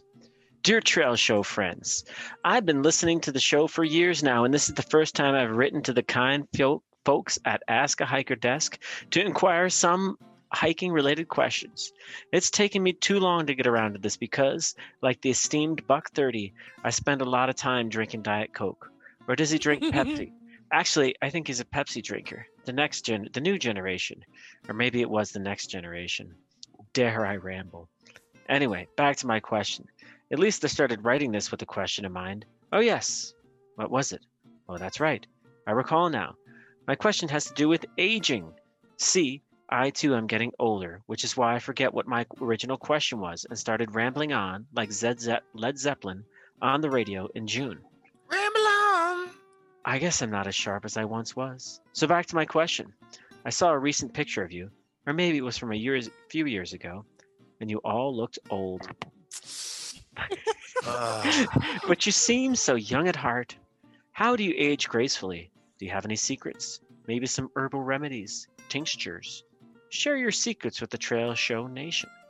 Peace and love, Grandma Maplewood. Wow. Hmm. This is an But didn't you interesting say that we look old? Yeah, she Yeah. did say we look old, but we're young at But heart. we're, but we're not aging gracefully if we look old.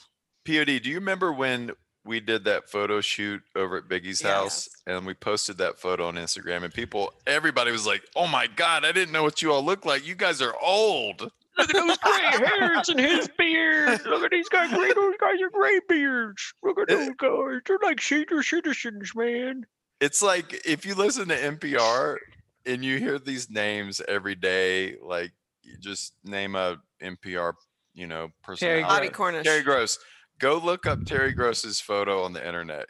I'm telling you, these people look nothing like your mind's eye, what what you think they look like. And the trail show podcasters are the exact same way. You know? Yeah.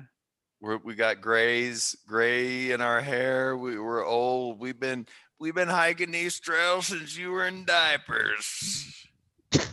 Yeah. What about tinctures? You guys, you got any Um, tincture CBD. herbal remedies? Uh, I'd recommend 60 milligrams of CBD every day for sleep and stress.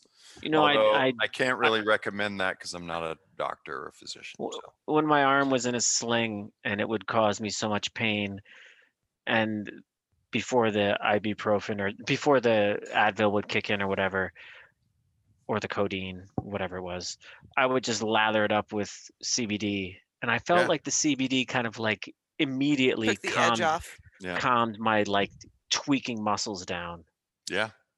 yeah i haven't been used having- it since I've been having some anterior knee pain, which I believe to be related to IT band syndrome, which I've been um, using CBD salve liberally as of lately. Mm-hmm. Yeah. I see him every night with the the Hermosillo hemp stick. Yep. I got the I'm just feeling gonna- good and the feeling great balm. I'm gonna put in a little plug here. Uh, uh, when I was in Michigan, I actually saw part of the Hermosillo hemp qu- headquarters. The dynasty. Yeah, and he was showing me the those cardboard tubes that they come in, Yeah. and he said, "Yeah, I did. I decided to go with the cardboard tubes because I don't ever want to go to the ocean or the beach and see an Hermosillo hemp cap or container Plastic wash tube. up." Yeah. and I was like, "Good for you." Yeah. So true. We'll post a link again As for aging, to those balms. you got some aging tips triple Yeah, Did aging you- talk to us. Gracefully, I think I think one of the the best things. This is a for real one is to always just try new things. Get Mhm. into something new as you get older. Try Mm-hmm. like, and when that gets boring, try something else new that you'll be a complete novice at. And on that You note, I'm gonna be like POD um, took on salsa dancing. Yeah. and she's still a novice at it. No, I'm just kidding. She's actually really good. no. I've Still got but no, but something like that, you know, you don't have to you don't have to have danced salsa forever to learn how to dance salsa if you want to do it. Same with like hiking or skiing or biking Yeah. or anything, you know. And always on try that new note, Disco and I are both looking for new mind going. partners. So I've got a piece of advice on aging grace gracefully. For those of you that that work at desks all day, like many of us do now, I'm in my mid 40s, and last couple years, I developed some chronic neck pain and some chronic, like back of the shoulder type pains, and this apparently happens as you get older to some people, and I guess I'm unlucky, but it if you're if you have a job where you sit in a chair in like one position all day, my recommendation is do the opposite of whatever that position is at least once a day. So for me, I bought this thing and and th- they're not a show sponsor. Um, this isn't a plug, but I bought this thing called the Iron Neck. And go online, go on YouTube, type in Iron Neck, look at some videos. This thing has basically cured every bit of my neck pain. It's freaking incredible. And as far as the shoulder, you know, back, upper back, shoulder pain goes, I do like, you know, every other day I do these things that basically are the, it's like a reverse bench press. So if you're like laying on your stomach doing a bench press, but like you're actually like pulling up, that's where the, you're basically doing the opposite of how your muscles would be used sitting at a desk typing. So those two things every other day, I feel like I'm I'm 30 again, D'Lo. can we please, like I'm 30. please post a picture of you in your iron neck headgear? We can, but I want to attach it to the back of our Prius the way I can do it on the road Oh yes. to like really I freak forgot about people out. Yeah, it's like the perfect height. If I lift the hatchback on the back of our Prius, I can attach the iron neck to basically like the metal ring back there, and it's the perfect height to do the iron Yeah, neck. he brought it on our um our Christmas trip Texas. when we went down to Bend. and I, I showed it to uh Ian uh, yeah, I showed it to Ian from Gossamer from Gossamer Gear in, in the parking lot at the national park. There's other people around. He's like looking at me horrified, like, dude, what are you doing, man? This is so embarrassing. What the hell are you doing, man? I was like, Yeah. bro, it's the iron neck. It'll change your life. All right, I And, have uh, two I would- tips. I would Oh, like you- to uh, second um out of orders advice to try new things and um I'll keep it brief, but I'll just say that I've been teaching Spanish classes to adults here in Salida and before that I was doing it in other places. Um and I'm going to be really honest. Americans' ability to persevere with new things is low. And and I know that I'm talking about language, so that's a specific area. We're not used to having to speak other languages or be exposed to other languages as Americans. But um you know, I find that there's people that really do want to learn Spanish, but then they don't want to put in the work, you know? And Yeah. and, it's and work it's hard. Whenever you try something new, there's a period of it being really hard and and- uncomfortable. uncomfortable and they com- and, and so they complain a lot like why is it like this and why is it like that and this is too hard and i only want to learn it learn it the one way i don't want to learn both ways and all this stuff and i i finally got i finally got tired of it and i stopped doing it because it was making me bitter um but you know i, I take that lesson and i feel like that could be applied generally it, for those of you who are long distance hikers there was a time in your life when long distance hiking was not very fun it was really uncomfortable because you were learning everything. If Mm. you're a skier and you learn to ski as an adult, there was a time when that wasn't really fun. It was just like putting in the work. Um, you know, personally, I've been learning how to salsa dance and that's always been fun, I'll be honest. But there was, you know, a long time where I could only do like two types of turns poorly. Um, now I can do like lots of turns poorly. But um, anyway, you know, you feel really limited and uncomfortable, and you're comparing yourself to other people that do it better than you. And I think that out of order's advice to try new things is spot on. If you keep trying new things, then you don't lose the ability to be comfortable with being uncomfortable. And I think that will open up so many doors for you because you don't care if you suck at it. You're like, that's all right. I'm trying something new. Like, this is great. I'm learning things, you know, it's good for your brain. It's good for your person. And, um, and, it- and if you can, if you can find that space where you're comfortable with being uncomfortable, I just feel like you can just continue to grow and find joy in life. All right, I have three things that I want to say. Number one, this iron neck thing looks weird AF. Number Yep. two, I think one of the best things you can do to like maintain your youth is to lift weights. Yeah. Maintain that bone density, keep your strength up, right? Yeah. Um, lifting weights is one of the best things. You can walk, you can run, you can bike, all that stuff, but lifting weights, lifting heavy things, is going to keep your bones and your muscle mass intact. Number three, if you start to lose your hair, shave it Mm. like out of order. Like Paul. Agassi. I haven't quite lost it all yet, but when this when this middle part here starts to really just kind of go back into a horseshoe, man, I'm done. I'm done. You're out. Done with it. I'll probably keep this if this kind of Yeah. stays. I'll have the beard and no hair. Yeah, but um, yeah, I'm pointing. Hands are moving. But shave the hair when it starts when when it's all gone. Like don't have like long hair in the back and nothing on top. It just looks Skull it. Skull it. No, it. nah, don't do it. My three, those are my three tips to the Trail Show listeners. Okay, question number two. My Okay. friends at the Trail Show, tell us listeners about your worst night or day on the trail. Cheers, Gator Skater from Louisiana. Gator skater. Mm. Worst I got. I'll start. I'm gonna start with that one. My worst day on the trail was about six weeks ago. because up until that point, I had never broken a bone on the trail. But that day was a warm day. Snow got sticky around 11:30 in the morning. I think we heard Grabbed this my story. right ski. Hey, he I'm gonna said go worst to- night on the trail, D'Lo. Not I, I day. said Come day. on. I said day. I haven't had a worse night. This is my worst day. Pitched me But into you a weren't tree. hiking. Broken Yeah. collarbone. I You was were on the This is a trail. ski Nobody day. said. The ski- Nobody this is said. Shut the ski. show down. This is not, nobody the word on the trail. I was on a trail. That's the question. Tell us your listeners about your Well, I think night the problem was day on the that you trail. weren't on the trail. No, I wasn't on the trail. I was totally you the went trail. off the You were in a gully.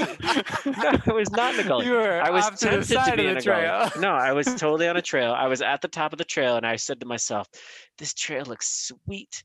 It's cold. It's shadowy. This snow is awesome. There's no turns," and I went for it. Boom! Ah! All right, who's next? I've got. Worst night? I think I. I think I'll take a stab at it. So, 1999 AT through hike, July 4th. I was at the Pine Grove Swamp lean-to in Connecticut. And Wow, It this is etched in your mind. yeah, dude, this was serious. So a couple things happened to make this the worst night on the trail for me. A, you when you're in a place called Pine Grove Swamp in July in the mid Atlantic or southern New England, the mosquitoes are next level. It's for real. And I got to this lean-to and like there was two people that had their tents set up inside the shelter. Oh my god. So it's like That's worth a stabbing right there. Well, I, at first I was just like, "What is this nonsense?" And then I was like, "Oh, they've got their tent set up because the mosquitoes are that bad."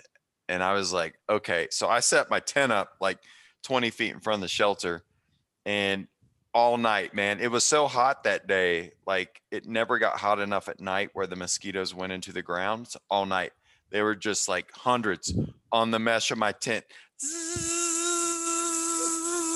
And to add insult to injury, like my my trail family was either in front of me or behind me. I was in the middle solo by myself, and it was July 4th. I could hear fireworks celebrations going off in all directions. I, you know, I, I just have visions of like people out with their friends drinking ice cold beers, lighting off fireworks. You in know, city parks where there are no city parks, mosquitoes. no mosquitoes. and it was too hot to sleep that night. It, I think the low was like 73. And I, I just lay in my tent. There was Sweating. no, yeah, sweating. There was no breeze, mosquito, hundreds of mosquitoes, fireworks going off. And I just, I, I think I might have cried a little bit. so it was more of a mental low. But yeah, Pine Grove Swamp Lean to Connecticut, 1999. I don't feel like I have any really. I can't think of any really memorable nights that were like really It could be a day. It could be a day. That's what the question said. The question said night or day. Yeah. It's a night, It's but a um, night, I'm but yeah. changing it. I can change it here. I can change it. Triple Well, O, I mean, if know it's a you've day- got something, man. I know you've got something. I was bad. trying to think. Come on, what about Theodore? Uh, what about like uh, in Europe? I mean, I know Germany was a highlight, but there was other parts that that were Mhm. difficult. I did have You know- one night where I was walking through some town. I think it was in Denmark. And I was just like Uh, screwed for the timing of it. Denmark's a and like I couldn't get outside. I couldn't get it far enough outside this town to camp. b- But until so I had to walk through it like it like I think I finally got outside of it by like 2 a.m. or something crazy. oh my god. But it was kind of a nightmare. Um, I had one time on a on the kayak trip that there was a thunderstorm that had thunder and lightning that was going off like every two seconds for like hours. And I was on an island in the middle of Lake Superior, and I was like, "This is probably it for me," because there's like nothing else around. But luckily, the island was big enough, so You're writing a letter home to your parents. like, yeah, I was like, I love you it was guys. kind of a mix of like being total awe of like the power of nature because there was literally it was like a strobe light. That's how much the lightning Yeah. was going on, and also being terrified. But at some point, you just kind of give up and say, "Well, if it's my Yeah. time." it's Oh well. I think the worst night that I can that that the only thing that really comes into my mind is deflated um, sleeping pad. no. I mean that's pretty bad, but I wasn't You've on had trail. a few of those. Yeah, but I wasn't on trail. Okay. Those were camping trips. It's a little different.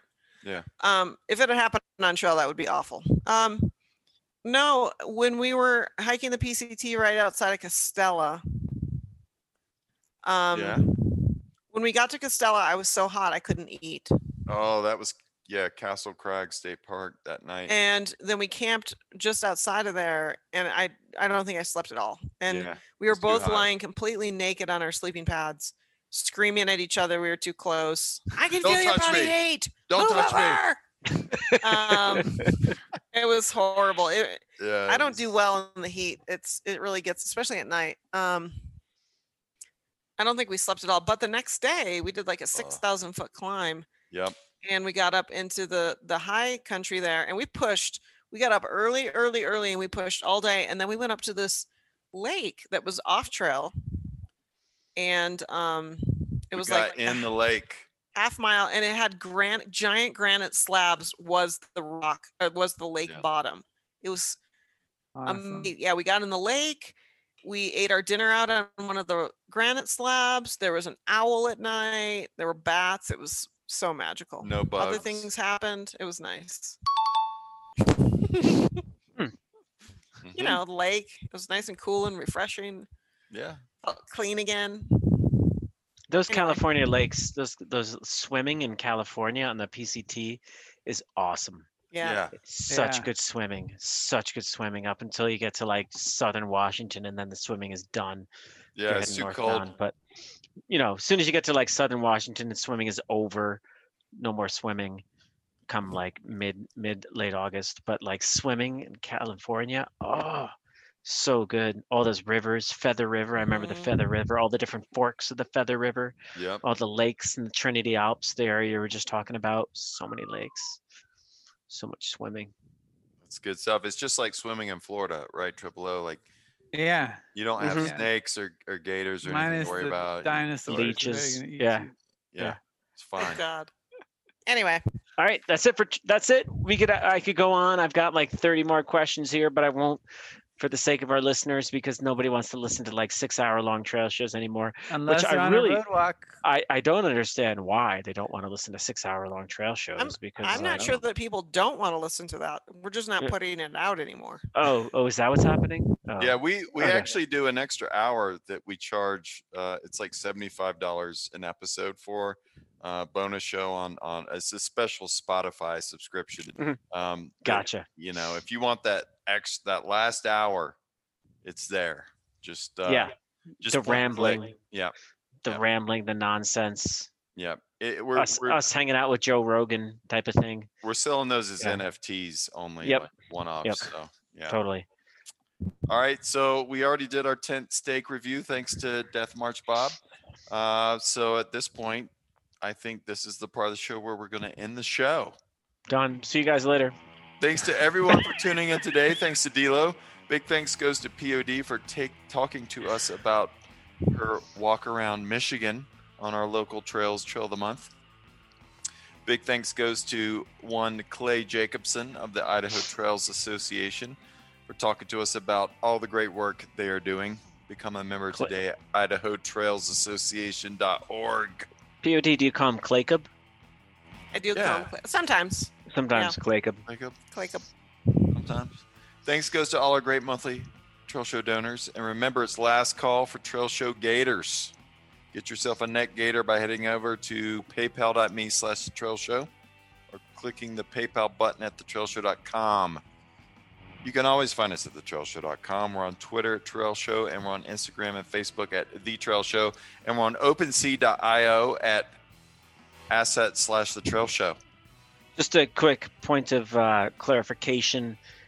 The Yeah. gators are neck gators. Next month, we will be having the trail show alligators Yeah. Yes. for sale. So these are special alligators imported from Florida. Triple O is is is working the gator farms there in Florida to bring alligators to us so that we can sell them to you. So you could have your own official trail show alligator. And then next month, when you're more information. Yeah, and when you get tired of it, we recommend releasing it into the wild. Yeah, or or flushing it down the toilet. Yeah. One one way or the other. And, and D'Lo, correct me if I'm wrong, but I think we're reopening the yogurt franchise shops. That's actually going to happen in June when I get back Oh, to the the- Northeast. okay, that's when I'm in the Northeast in June. We can talk about the yogurt franchises. I don't want to like. I just. I don't want to like. Uh, you know, put all of my cards out on the table at once. You know what I'm saying? You know, we haven't had the yogurt franchise shops in about five years, and we thought it was about time to reopen those for the summer okay. months. so- Come June. Come June. Yeah. We'll, we we can talk about that in Okay. June. We're also on the Stitcher app, the Google Podcast app, Apple Podcast app, and of course on Spotify. Another trail show is coming and gone, but don't fret. We'll be back in May for our nine year anniversary trail Wow. show that is guaranteed to be full of beers, trails, and nonsense. Might even be recorded live. It might even be I mean, be. like in person. In person, not o- not over I the hope so. Until So- then, for POD, D'Lo, Triple O, Buck 30, and Clay Cub, I'm Disco. Ciao. Man, we got to do a live show next month. I, I'm I'm Who, who's not vaccinated? Who can't breathe on pe- other people? triple O. I've got the first one. We're getting the second oh. one. At the, Oh, cool. in, Nice. I think May. Look 2nd at my or friend There you go. Cat's leg. Oh man, What's that all about? Cat's leg? I can't tell. My friend got Cat. burned. This is her. This is her Oh. cooter right here. It's her leg. Those are bubbles from Third degree Oh. burns. How did that happen? Oh, yikes. boiling water. She got her cooter too. She spilled. Oh my she god. accidentally spilled a bowl of boiling noodle soup in her lap. It was like boiling. Ooh. Like the McDonald's lady. Yes. Skin graft. She's said to have two rounds of skin grafts. She's got to have one more. Oh. It's She kind was of good- ama- It's kind of amazing, like the things that you can do to hurt yourself. Like if you Yeah. start to, you know, most of the time you don't get hurt, you don't think about stuff like this, right? But then you Yeah. get, you have a friend who gets hurt, breaks a collarbone, gets burned or whatever. You're like, oh. She has plans to through hike the PCT this year too, which is this is throwing a monkey wrench into Yeah, things to say the bad. least. Ouch. I Get keep better, referring to Cat. it as her cadaver labia lift. What did what trail name did you give her? Pork rind. Pork rinds. She turned her, because she's a porky pigger like me. So she turned her, her porky pigging into pork rinds. Oh no. Oh my god! All right, I think we got to end the show. That hurts. That hurts to think about. Yeah, imagine having skin grafts on your nut sack. Ooh. What's crazy is it can happen. That can happen so like randomly. Yes. Yeah. I mean, it's not like she was like jumping over a fire. No. And you could be sitting at the Pine Grove Swamp lean-to in the shelter inside your tent, boiling up noodles and spill them on you. I told her that, that that actually happened to a woman when I was hiking the AT. She spilled her dinner onto her leg and she had to go to she had to it was a few miles hike out, but she had to hike out that night and she went to the hospital. What? Probably never told you guys about the guy. It's not really a trail story, but we were back in like 1997. I lived at this uh, house up on a hill above a lake in New Hampshire, up in the in the lake country. Commune? And uh, it was my, it was kind of was. It was like my buddy and his girlfriend. It was dad's house. I was living there, and I had these friends, these skateboarder friends from Albany, and they came up and they brought a bunch of mushrooms, and we were all super tripping out. Had a campfire going, and my friend from Boston, who I grew up with in Albany, he came up and we were listening to Metallica, and and all of a sudden, like he's like, we're listening to Jump in the Fire, and he actually jumps in the fire, and he's like in the fire, like, "Raw." and then, you know, that's like five seconds, 10 seconds, 15, 20, 30 seconds. And then, like, the oldest person there, like, kind of like knocks him out of the fire, and his clothes are on fire. Like, he's actually burning, knocks him down. Somebody rolls him around. Most of the people there are just like, Yeah. Mhm. you know, like, Yeah. what, dude? Where you, like, huh? Like, somebody knocks him down, rolls out the fire, and he quickly, like, you know, scampers away and whimpers out the night in his car and then disappears the next morning and goes back down to Boston to the hospital. And lo and behold, he's like in bandages all summer long for just burning himself in the fire. And it's just like, Whoa. what just happened, man? Like, Yeah. whoa. Like, and that, and it's, you know, it was just inebriation, you know? It's just like, Well, she wasn't inebriated. She was just Yeah. eating dinner in her I know, but house. that's, yeah, yeah. But like, how many trail meals involve? Anyways. trail dinners involve boiling water. A lot. You know, yeah. It'd be Yeah. so easy to And just. you're always like crouched over it or Yep. right around it. Mhm. Yep. Yep. It's on unstable ground. It's Yep. Not Yep. like, yeah. Be careful out there, people. Be careful. Is that a show? Yep. There's a lot of dangerous things. A lot of dangerous things in the world. I got I got some Lucky Charms to eat. Yeah, enjoy the green milk. Yeah. All right. Save the green seeing milk for tomorrow morning. Ugh, green milk. Good seeing y'all. Good night. It's the type of trail you got to keep your tongue in your mouth or you get dirt on it. As a side note, I quit Boy Scouts when I was like 13 because my mom says because I did not like being outside. These stakes folded like a lawn chair. Go on. Go on. Go on, shoo, shoo.